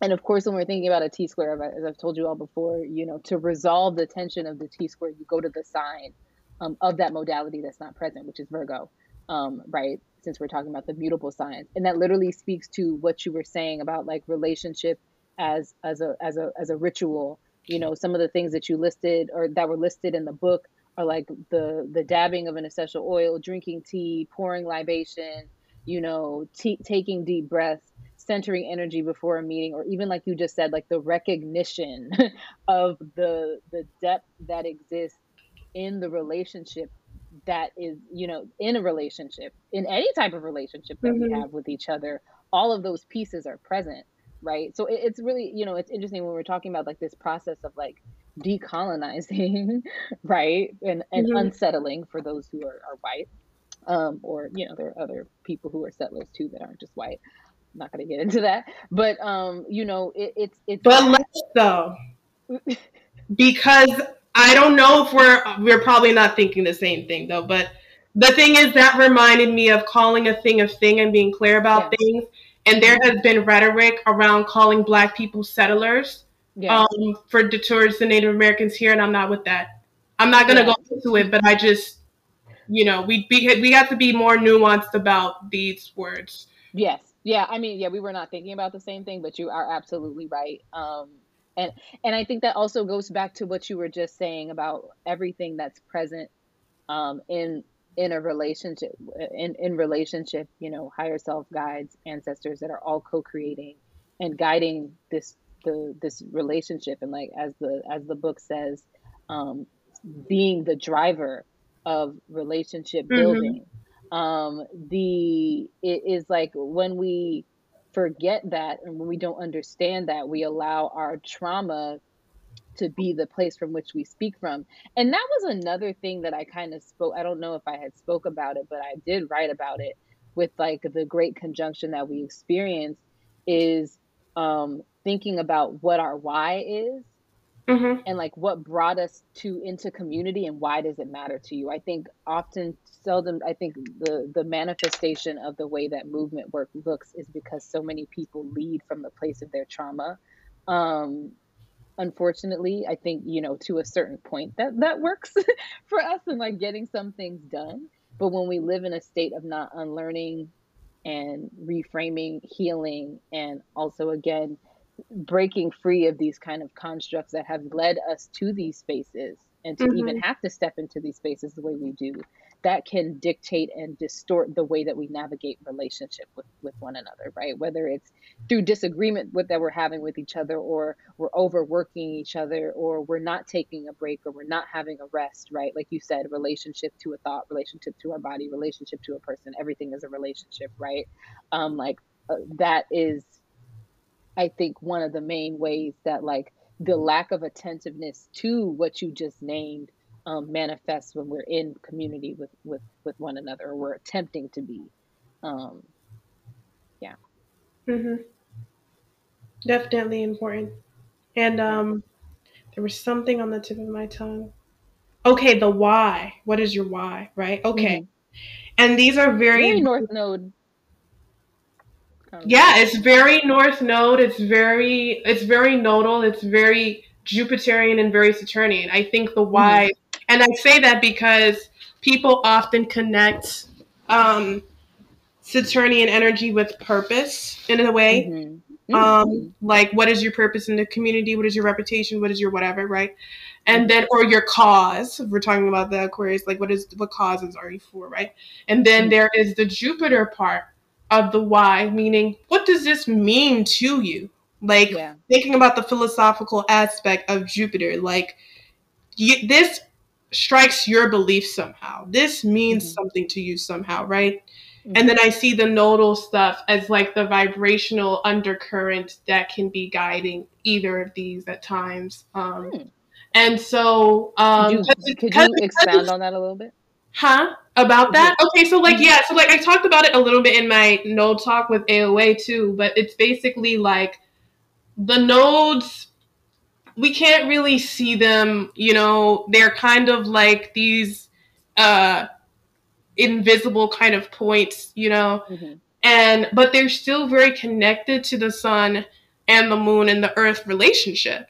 And especially with the moon, which is the closest body to us. So mm-hmm. we have to be monitoring what's happening on that subconscious vibrational level, thinking about the moon being like the under, the hidden, the water elements in general, right? The waters is like this, what is the underlying, the vibrational kind of thing that is happening? And being that the moon that these nodes are connected to is pulling the water of the earth and literally pulling the earth, yeah. that's just a constant vibrational thing that's happening. So if we're only looking at what sign the moon is in today or what phase it's in, but we ignore its nodes, we're not getting a full picture of what's going on with us. And the nodes, because they are longer transit than, you know, the moon sign that's there for two, two and a half days, right. give us a, a, broader vibrational picture of what's happening. And so when oh. I that if somebody, no matter what somebody's job is, right? No matter their job, their reputation, their um their title or whatever, whether they're doing their hobbies, whether they're with their family, whether they're at work, whether they're at whatever they're at, the nodes represent the vibrational aspect of purpose to where this is an aspect of themselves that come out regardless of what hat they're wearing. It's like mm. that this underlying way in which you're just guided to act. And I say guided to because there is like a pull of you yeah. know the whole uh, element of fate and ecliptic energy which can be kind of extreme in pulling people into these situations mm-hmm. so whether you're at work whether you're at family whether you're with whoever whatever sign your nodes are in those topics are going to be brought up regardless of the hat the space blah blah blah yeah. i'm not saying you have Ooh. to go do that as your job or go do that as your whatever it's like the underlying thing that's just yeah. there yeah that was thank you for getting it like i like I have never heard the nodes described that way, and like it just like my mind is just kind of like exploded a little bit because that that was very profound what it what you shared um, about how that connects to what I refer to as like the solely lunar relationship, right? But I mean, it's like you said, it's Earth connected too. Um, uh, I think one thing I want to bring up um, because one of the other transits that we had talked about in the original conversation that we had was Mars and Gemini. Um, and I want to bring up the questions that I had posed, um, both in a newsletter, but also on my Instagram. I think they're still important questions for us to examine, especially as Mercury is retrograde in Gemini right now. Mm-hmm. Um, and I think that is a kind of larger. I don't going back to like what you you were saying about like this larger vibrate you know vibrational theme that is like in the background that can't just be captured if we're just looking at what sign the moon is in but also i think it, it, speaks to the entire you know we can kind of look at the luminaries as giving us like a, a big picture right of mm-hmm. kind of what's going on and then all of like the nuance of what is unraveling and unfolding um, on a macro but also on a micro scale it can be captured in in the other planets too right um in, in, in lots of different ways so that being said that makes me think about like all of these planets that we've been experiencing in in gemini and kind of generally in the same degrees right? Like last summer we had the venus retrograde in gemini. Um, then we had um, a, a venus star point being activated in gemini a venus star point. So basically Venus only retrogrades in the same five signs, which I thought was wild. And it forms like a in the shape that it moves through the the sky. It creates like a pentagram. It's actually really dope. You should definitely Google it and look it up. Or let me, I'll put it in the description box. Um, and so that happened maybe what like a couple weeks ago, or like the week, the previous week or something like that. Um, and then uh, again, Mars eh, going through Gemini as well. Um, again, as and Mercury going um, retrograde in Gemini too. Um, in this same kind of, I guess, liminal astrological space, we've been kind of like experiencing it. Um, this this idea of like words meaning things and how words structure and frame our reality and our whys and our com- and who we're connected to, what we're learning, what we're sharing. We've been examining it through all of these different lenses, right? And so with Mars and Gemini, the questions that I put is like, can you acknowledge when you are not equipped to have a nuanced conversation about something? Are you aware of how you are used as a tool to delegitimize needed conversations about the centering of the dominant culture? Can you suspend your desire to have a hot take? I wrote, opinions are like assholes. Everyone has them. Are you aware of when yours is not needed? And it's an opportunity to learn and listen, going back to what you were saying earlier about air not just being about talking, about having something to say. Um, and then also, are we advocating for thinking and curiosity or controversy and outrage? But also, I think to go back to this, that advocating for thinking and curio- or curiosity, where are we forcing people into realms of like objectivity and rationality and uh, discouraging thinking and curiosity um, as a way as we're relating to each other as well. Um, so I think all of these things that we've just kind of named are lots of the I think most not most simple i think most of some of the most reoccurring ways in which we we find and experience conflict with one another when we're trying to build um, community and it was very interesting uh, you know but also of course as you said sometimes things are very simple. How we can mitigate some of those things by relying on these tools that we've been called to. Again mm-hmm. like you're talking about this you know some of these themes existing in people's lives regardless of whatever hats they wear right? Like i'm thinking about all my north node in in scorpio people and all my north node in sag people um, and how we you you're exploring your your culture but you're also explaining divination you're exploring spirituality you're you know unraveling and deep seeking um, in things right like use those things like you have came into an understanding of those tools because they're things that we're supposed to be using, right? And they're things that can be brought to these spaces. Um, not just for again individual use or you know doing a tarot reading to find out if your boyfriend is your soulmate, but like they're truly things that can be used to to heal um, and help you um, mitigate relationships with people. You know, I had a falling out um, with a friend um, back in I think it was February. We didn't talk for months, and like that, I think that's also another thing where we're talking about um, Saturn and time. There's this sense of urgency that emerges in white supremacy culture that we have to rid ourselves of because there's so much information that arrives in the stillness of not doing or maybe even not connecting um, so directly or not having this impulsive desire to resolve something immediately like sometimes things mm-hmm. some mm-hmm. space you know what i mean and and it was really amazing because i going back to what you were saying about letting spirit be the driver of the relationship i have friends who are able to you know who who practice all this woo woo stuff just as much as i am that were able to kind of put and bring into perspective that spirit is the driver and like that's a really big concept that i've been trying to uh, grow my relationship to over this last year um, when it comes to how my life is changing and unraveling um, and seeing uh, the amount of chaos and conflict that emerges because I refuse to acknowledge that spirit is the driver.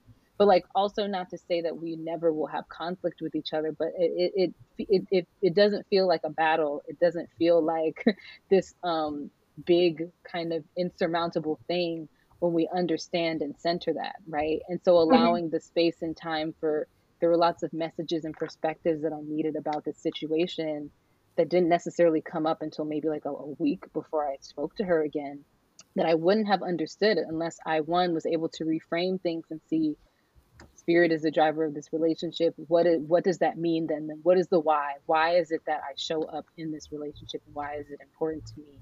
Then allowing the the the nuanced perspective, the messages, downloads to come through that would allow me to then re-enter a space in which we can work to to resolve whatever issues that were there. So like i say that to say that it works and it's just true. And it's a way that we have to challenge ourselves mm-hmm. um when especially when we're doing doing movement work um, with one another. Yeah it's definitely it's definitely true and um this this idea of allowing spirit to be the driver of relationship and then allowing relationship to be the driver where you see, you see reality also goes back to the indigenous understanding of relationship centered everything but also that mm-hmm. spirit mm-hmm. centers everything yeah relationship air already gets this which i talked about it's just that we've had distortions in our society that makes it seem like air is that intellect science stuff and you can't mix that with interconnectedness of spirit and i'm mm-hmm. naming this to say that going back to the point about what is your why, I wanted to make this point earlier, but it's it slipped my mind. Mm-hmm. When we're thinking about um, why we're building a community or why we're in a community or why we're doing a certain job or any of those things, we have to look at that Saturn and Jupiter stuff and the, and the nodal stuff, which I talked about. But I wanted to talk more about the Jupiter aspect of it. Okay. Um, because I feel like the Saturn is like can be at least on the Capricorn sign is like the practical. It's Saturn is like the practical stuff. Like mm-hmm. what will you actually be doing? What will be your role? The the service that you're doing or whatever mm-hmm. um that you've mastered, blah blah blah. And then the Aquarius is like, what is the cause? What area is this? Are you um is your activism based on food justice? Is your activism mm-hmm. based on helping to sexual assault survivors heal, or what? You know, it's like the practical stuff of like what is happening, um, and then the Jupiter it is that what does this mean to you philosophically? How is this aligning with what you believe about the world? And I want to touch on um, that because it's something that's always been important to me because I have Sag placements and I have Jupiter and domicile in Sag, and then I also have my um my Mars also um, co-present there, and there was um the keynote speaker at NORWAC, um, which I had the pleasure of attending this weekend. I was a um, scholarship recipient. His name is Ricky Williams and um, he's a former football player, and then he started getting into Ayurveda and astrology, and now he's you know developing an astrology app.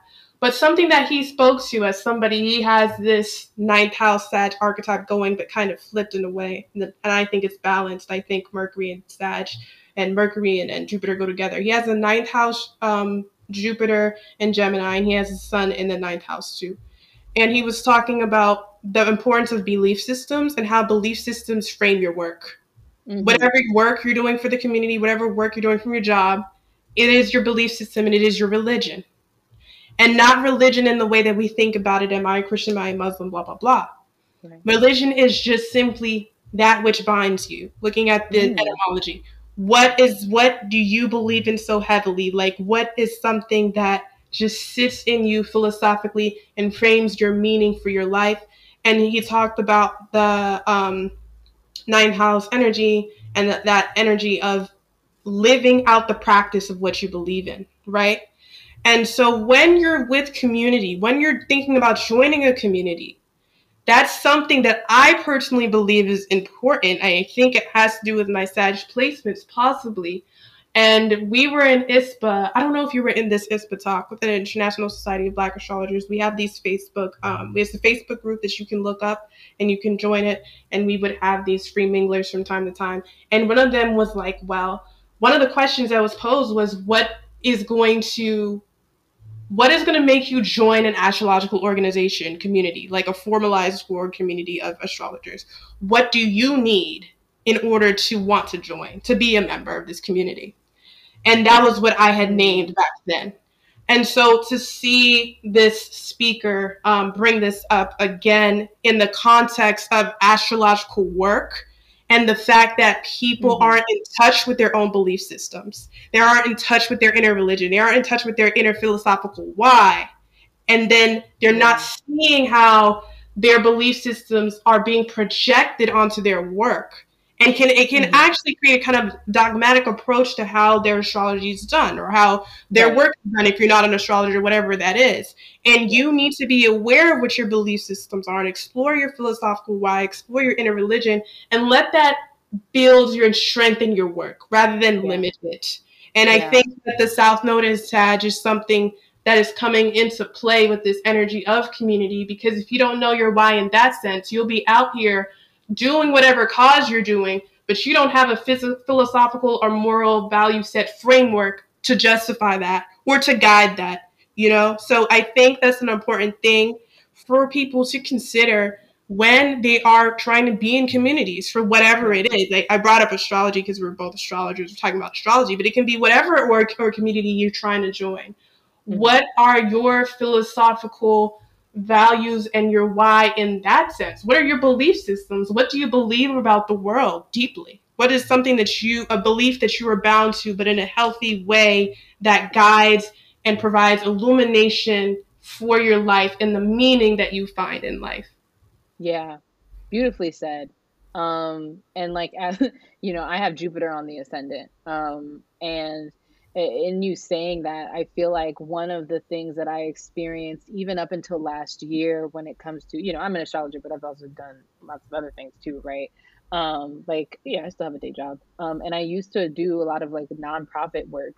Um, but it was working for a lot of organizations that had this very like white saviorist um, viewpoint and structure that was completely opposite of what my core value belief system was, at least intellectually. And I think that's another thing to point out. And this is also why I was talking about like what brings you to movement and talked about trauma, um, trauma as well as indoctrination into white supremacy, mm-hmm. cis heteronormativity, all of those things, right? Like all of those things also shape your beliefs. And so, like, right. One of the things that I talked about in my story is like, you know, the other day I was at work and this woman has emailed me because I, I work in higher ed now, and very um, Jupiterian thing. Um, and she was asking if she should put her nannying experience on her application. And like a voice in my head was like, no, like that's not a valid form of work that's valuable for this particular field. You know what I mean? Or, or whatever I don't even the thing is I can't even tell you what the entire why of that belief system or that belief that emerged in my mind. Um even patriarchy that says that child care is not important. Right. Yes, but you know the, the other nuances of that, right? But like and I just like stopped and I was like, whoa, like you know, I would argue that I'm a pretty, I'll use the word woke very loosely right now, woke person. So, like, even I, as someone who is constantly in a state of unlearning things, um, am like kind of hardwired to believe um, particular things.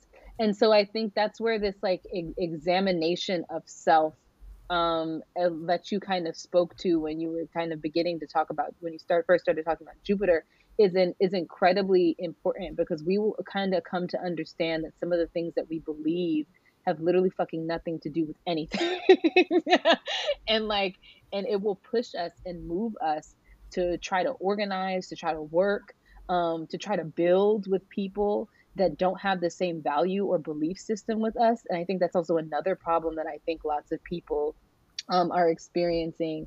Um, you know, on Decolonize Unconference, they said like uh, the, the, there was a post that was like, not everyone is supposed to be your community. So like, there's also like that discerning, this that discernment mm-hmm. that we miss out on um, when we don't do that examination. You know, right. I've I've worked in partnerships with people and spaces that have been deeply um, anti-black. I've worked with people who have just the most the most disgusting things to say about issues that I care about, and I'm just like, whoa, you were someone that I was trying to co-create with, and so there was this point in which I'm like.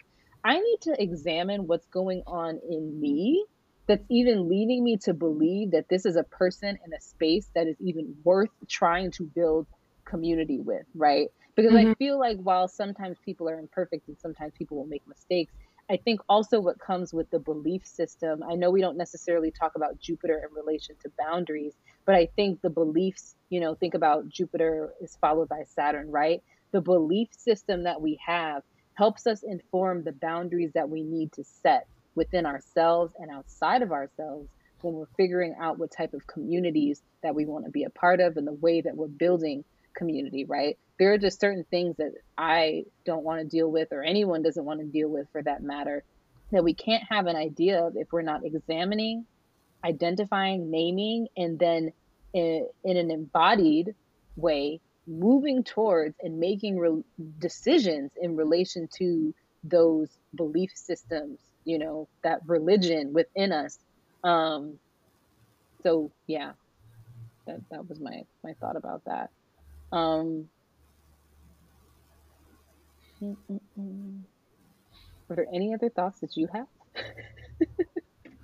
um, I just want to echo with this in terms of me, uh, uh, in light of the event we mentioned earlier, the Jupiter's Revenge event that we had, mm-hmm. how they framed Jupiter as an opportunity mm-hmm. for asking about reparations.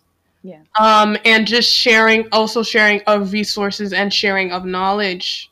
And Jupiter is a very generous planet. It deals yeah. with charity and giving back. Um, and I want to bring up a point that was shared there by E.Y. Washington, somebody who is on the Mercury's Brew team.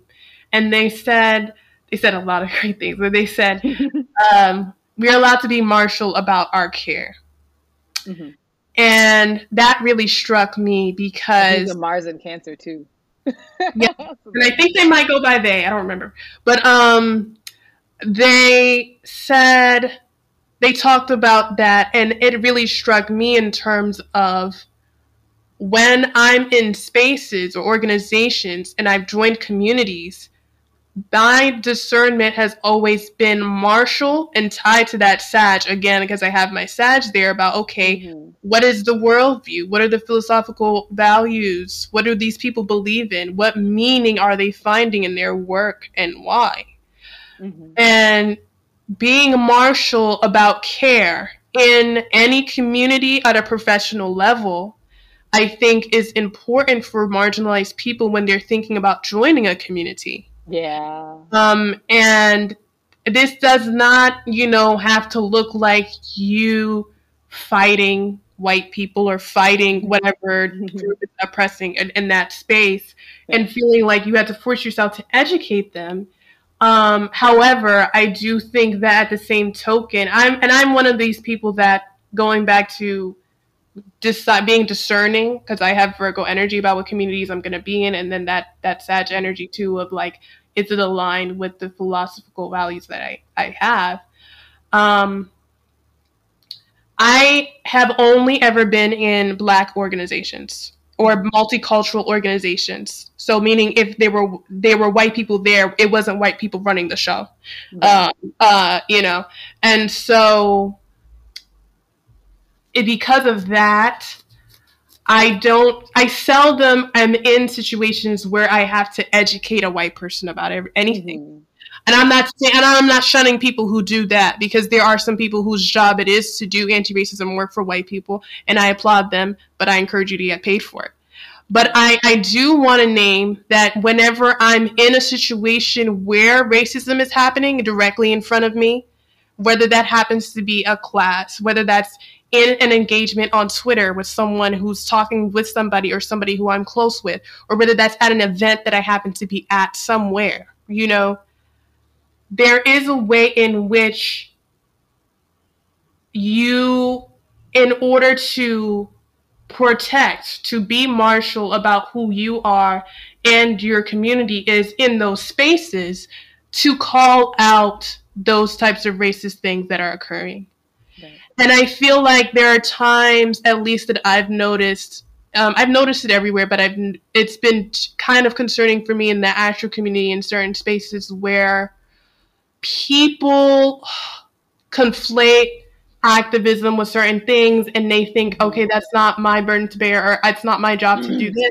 But I just feel like if you're a marginalized person and you want to help your marginalized community, if any racial tension is unfolding in an area that you have space in, in an event that you're at, in a class that you're in, by a teacher who is using their projections about your people to enforce their scholarship, that needs to be corrected. Right. And that's martial care because you are being assertive about the fact that this is not accurate about your community and that this person in power who is spreading this information, this teacher, this speaker, whoever, should not be spreading that information to the the people who are coming to learn about mm-hmm. this field that you value so much, or you also want to be in that community, you want to be in that right. field, you care about it.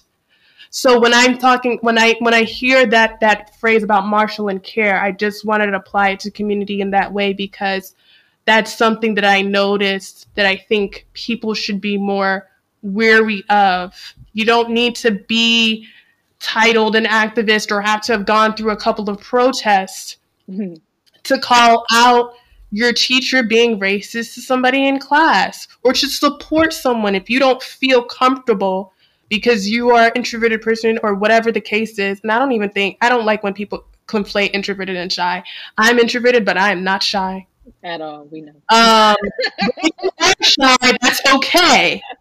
You don't have the word, or even if you're not shy, but you don't know how to go about it, yeah. but you see someone else doing that, support that person because it takes courage. Again, going to Mars, courage to speak up and address that and when a marginalized person has to do all of that by themselves in a space, the isolation and pain that can comes creates a dissent from community.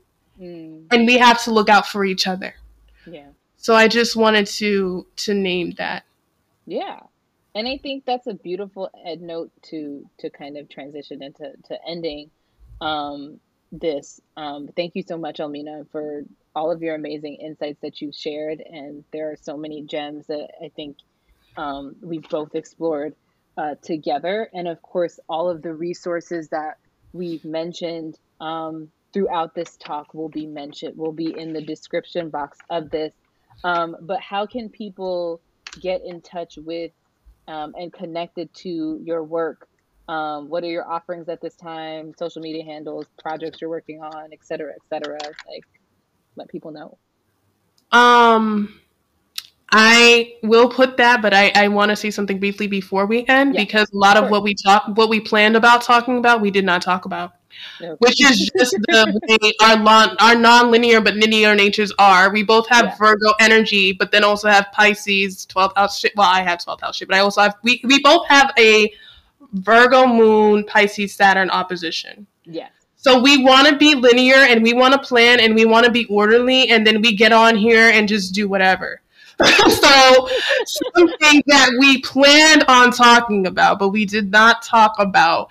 Mm-hmm. In um, we touched on it, but not in the way that we had talked about in our plan okay. prior to getting here. I knew it was something. Is concept of celebrity, right? Oh, yeah. And about people expecting, and this is not going to take me long to, to say because I know we've been going on for a while. But at the end of the day, honestly, if we're going to be real, this age of air is learning that there's a lot of information and sometimes there's going to be long conversations. Yeah. And if you are going to be committed to doing this work, it's going to take learning and it's going to take a lot of reading or listening to podcasts or watching things or writing and journaling yeah. about things.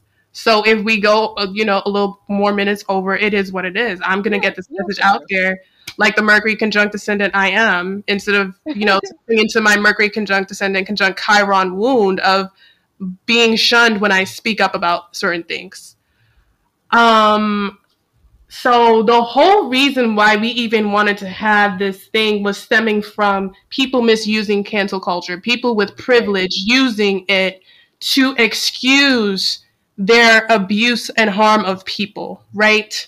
Rather than using it within the context within which what is created to protect people from uh, harm, right? Yeah.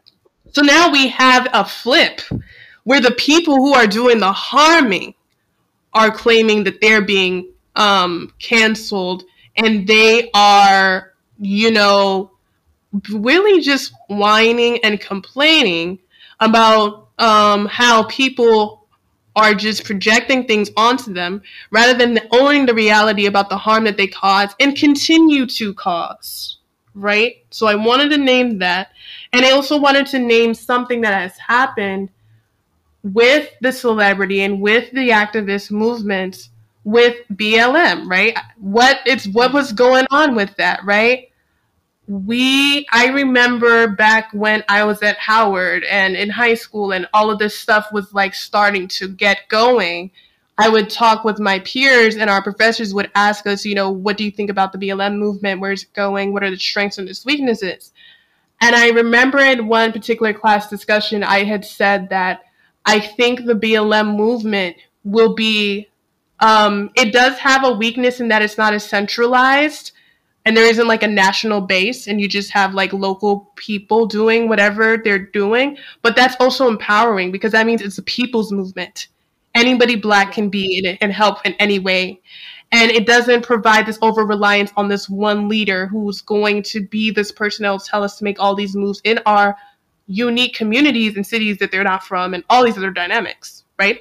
Yeah. And at that time, there was three women that were kind of spearheading the movement, but they were putting out this narrative that this is the people's movement. It's not ours. You know, like you, everybody can help and do things from where they are, right?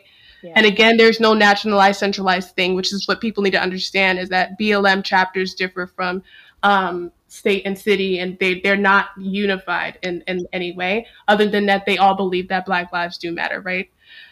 And so what we saw mm-hmm. unfold over time is the three women, they were also queer women that were involved in kind of spearheading this. Their relationships kind of started falling off. And then we ended up having one leader, Patrisse Cullors, who has yeah. been in a lot of the news lately, right? So just seeing mm-hmm. the unfold. people mad that she's buying a house. Um, a, a couple of houses. oh, oh, oh um, yeah. so a couple of yeah. It was anyway, but that's not even. This is what I'm trying to get at. The point is that what I saw in the movement has changed into what we feared or what we had said as a problem earlier in this conversation about mm-hmm. fixation on celebrity and then people sometimes when they are in these roles they get to a certain place where that celebrity image that they've created sometimes gets more important than the work. So I'm not saying activists don't deserve big houses or money or comfort and all those things. However, if you've gotten that money on the backs of black women who lost their children to police brutality, mm-hmm. and you're not fair to those women, they're not getting the support they need they're being cut out from meetings. They're being cut out from various conversations. And you're being the one centered. That becomes a problem. And I wanted to use that as an example, not to cancel Patrisse Cullors. I don't cancel black people. Because I believe we're all family. And I think I always have, I feel like just because somebody makes a misstep, it does not mean that they're disposable. Um, and it does not mean that they when they were starting this work they didn't work hard and that they didn't um, you know they didn't have their heart in the right place and all that. But i wanted to name that because there are people who have gotten to a space where they are known as leaders they are known as activisms whatever but in that position of celebrity they have changed their relationship to the work over time that has shifted mm from mm-hmm. what the original movement work was supposed to do or what they were actually supposed to do with the communities they were supposed to help. And she's not the only person that this has happened with right. figures. We don't have time to sit here and I'm not gonna make this a name drop thing. But um and if you've seen my social media, you've probably seen who I'm talking about. But the point is that we can also see this with artists, but in a different way, who are celebrities, but in a different way. And with this Palestine mm-hmm. Israel uh, genocide, the genocide that's going on in Palestine, um, there's this debate about whether these artists or these celebrities should be talking about it or not. And that they're not smart enough. and I'm laughing, but I it's not funny. It's not funny. Um, and we've seen a series of celebrities and a series of corporations and companies as well. People were naming different companies and different working corps who have um, economic ties to Israel and to people in Israel. And they have been the ones who are either coming out putting statements in support of Israel or they're coming out doing the both sides thing as if the, the there isn't a genocide happening as if Israel is not in the wrong and they're not able to call out Israel. And there's this thing of they're, they're not smart enough, they're not activists, they're not whatever. And if we are looking about Saturn and Aquarius as community, and if we are looking at the indigenous perspective of community being a, a, a centered value and relationships being a centered value, um, everybody has a role and everyone has a collective responsibility, right? Mm-hmm. And you don't need a degree in politics. You don't need 10 years of activism, protest experience to recognize right. genocide is going on. You don't. Exactly. You, we also have to look at when it comes to our artists and celebrities are they supporting abusers? Yeah. Are they supporting you know, sexual assault abusers? Are they supporting pedophiles? Are they supporting domestic abusers? Even people who provide who do economic harm, you know, abroad in their companies where children are dying in mines, mining powder for makeup that we use here. It's it's for wherever we're using it. So like there's all these different makeup brands that we get. I'm not saying Sephora as the store. I'm talking about individual makeup brands within the store. Right? Um but my point is that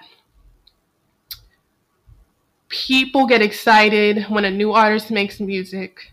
And I think people know who I'm talking about here because she made music recently.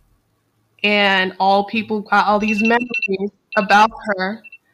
And yeah. it's like, well, what is their relationship that they're having with these abusers, right? Yeah. And the things that they're defending and not calling out.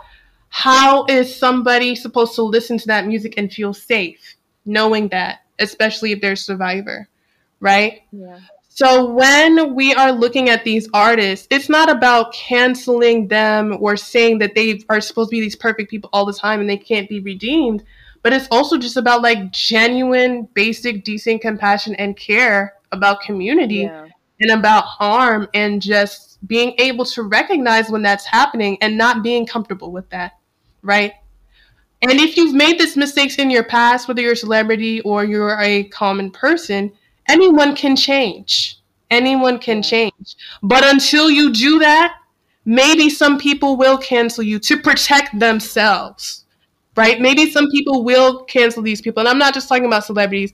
Anyone in the community that has done some type of harm but is still recognized as a public figure by other people who don't know what they've done people who yeah. do know what they've done for their own safety and protection, whether it's a racist issue, whether it's sexual assault, they may feel like they need to distance that person and it's necessary for their own protection and sanity.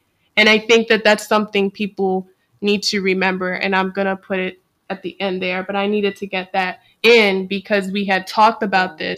Oh, and one last mm-hmm. thing the Black Arts Movement. That's what I wanted to say. That was in the 60s and 70s. Oh, yeah and how like- artists are supposed to be used to create change. Also, from an indigenous African perspective, uh, Malidoma Patrice Somé, um, he was writing about the role of the artist in an indigenous African society is to be a portal for spirit. Not necessarily that they mm. may be doing readings for people all the time, but that they are, through their art, through their song, through their sculpture, vibrationally carrying in messages that the, the community needs to hear.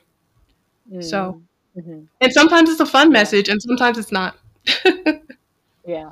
I, in all honesty, I think it would be cool, especially as we're going through this like Jupiter and Pisces transit at some time to like revisit like the Black Arts movement, um, in terms of like what was happening historically at that time and some of the people mm-hmm. that, that emerged through that. You know, I like the person I, I quoted Toni Cade Bambara um, in the last episode about Jupiter and Pisces, and she was a very pivotal um, figure in the Black Arts Movement, um, as well as so many other people. So I think it would be great to like explore that um, at another time. And I'm happy you kind of brought that up in the role of the artist because I think that that captures that space between like Jupiter and Aquarius that we're kind of experiencing mm-hmm. right now um, in a in a really nice way. Um, but yeah, I mean, I guess at this point we're we're gonna close this out, um, and so I guess now you can kind of share your information about what you're doing and how people can get in contact with you and, and view your work. Um, yeah, so um, if people want to contact me, um, they can email me at Mulema, M U L M A, alchemy at gmail.com, no space. And um, I also have Instagram, Mulema underscore alchemy. And then my Twitter is um, Chiron Mommy at Heart 21 Mind. It's really Mummy. That's how we say it, like where I'm from um, in Cameroon. But yeah, uh, at Heart 21 Mind is my uh, Twitter. And I also have my blogs, um, LinkedIn, Mulema Alchemy wordpress.com. Mulema means heart in Bimbia, one of my mother's indigenous um, languages in Cameroon from the Bimbia people. And I think that moving from a hard space really guides what of what I do. And in terms of the uh, the seven basic chakras, we know there's more than seven, but I like the heart as being the median chakra. It's in the middle. It brings balance, and that's what I try to do with my Libra energy to connect different people and to help us connect with our heart space. So that's where the Mulema aspect is coming in. Yeah. And there's other, one other project that I that you need to talk about that you do too. Oh yeah, that is deeply is related to a lot I, of things we talk about. I'm very bad at introductions and listing all the things I do. Sometimes I feel like That's am I bragging or whatever? Because if we have to list everything, nah. I, I, also I don't think I mentioned earlier that I'm a budding medium. I don't think I mentioned that, but also indigenous yes, yes. In, indigenous mental health awareness network international is a or, budding organization that's currently volunteer one that I'm doing with my team. Its acronym spells like Imani, and um, it is really about destigmatizing indigenous psychologies and understanding that our spiritual scientific ancestors had ways of attending to issues and matters of the world and also uh, ways to attending to our healing. And that indigenous healing is holistic healing. People have been throwing that term around, but they're been it's been disconnected from its roots and distorted and all these other things. And we want to lovingly reclaim that and let people lovingly reclaim the ways of their ancestors and also do research on how we can use indigenous technologies, intuition, connection with nature, um, ancestor work, even things like astrology. We're working on using astrology to help with mental health. Um, and so that's where what, what I'm doing at Imani. I'm so happy you told me to mention that.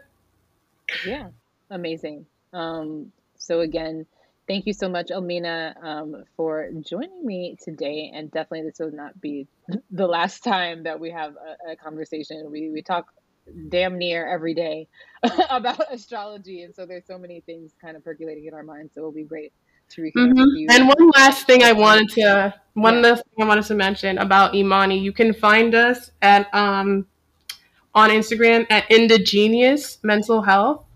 Um and you can also at linktree you can find our linktree there at that same at i n D I like indie, and then genius like a genius mm-hmm. underscore mental health.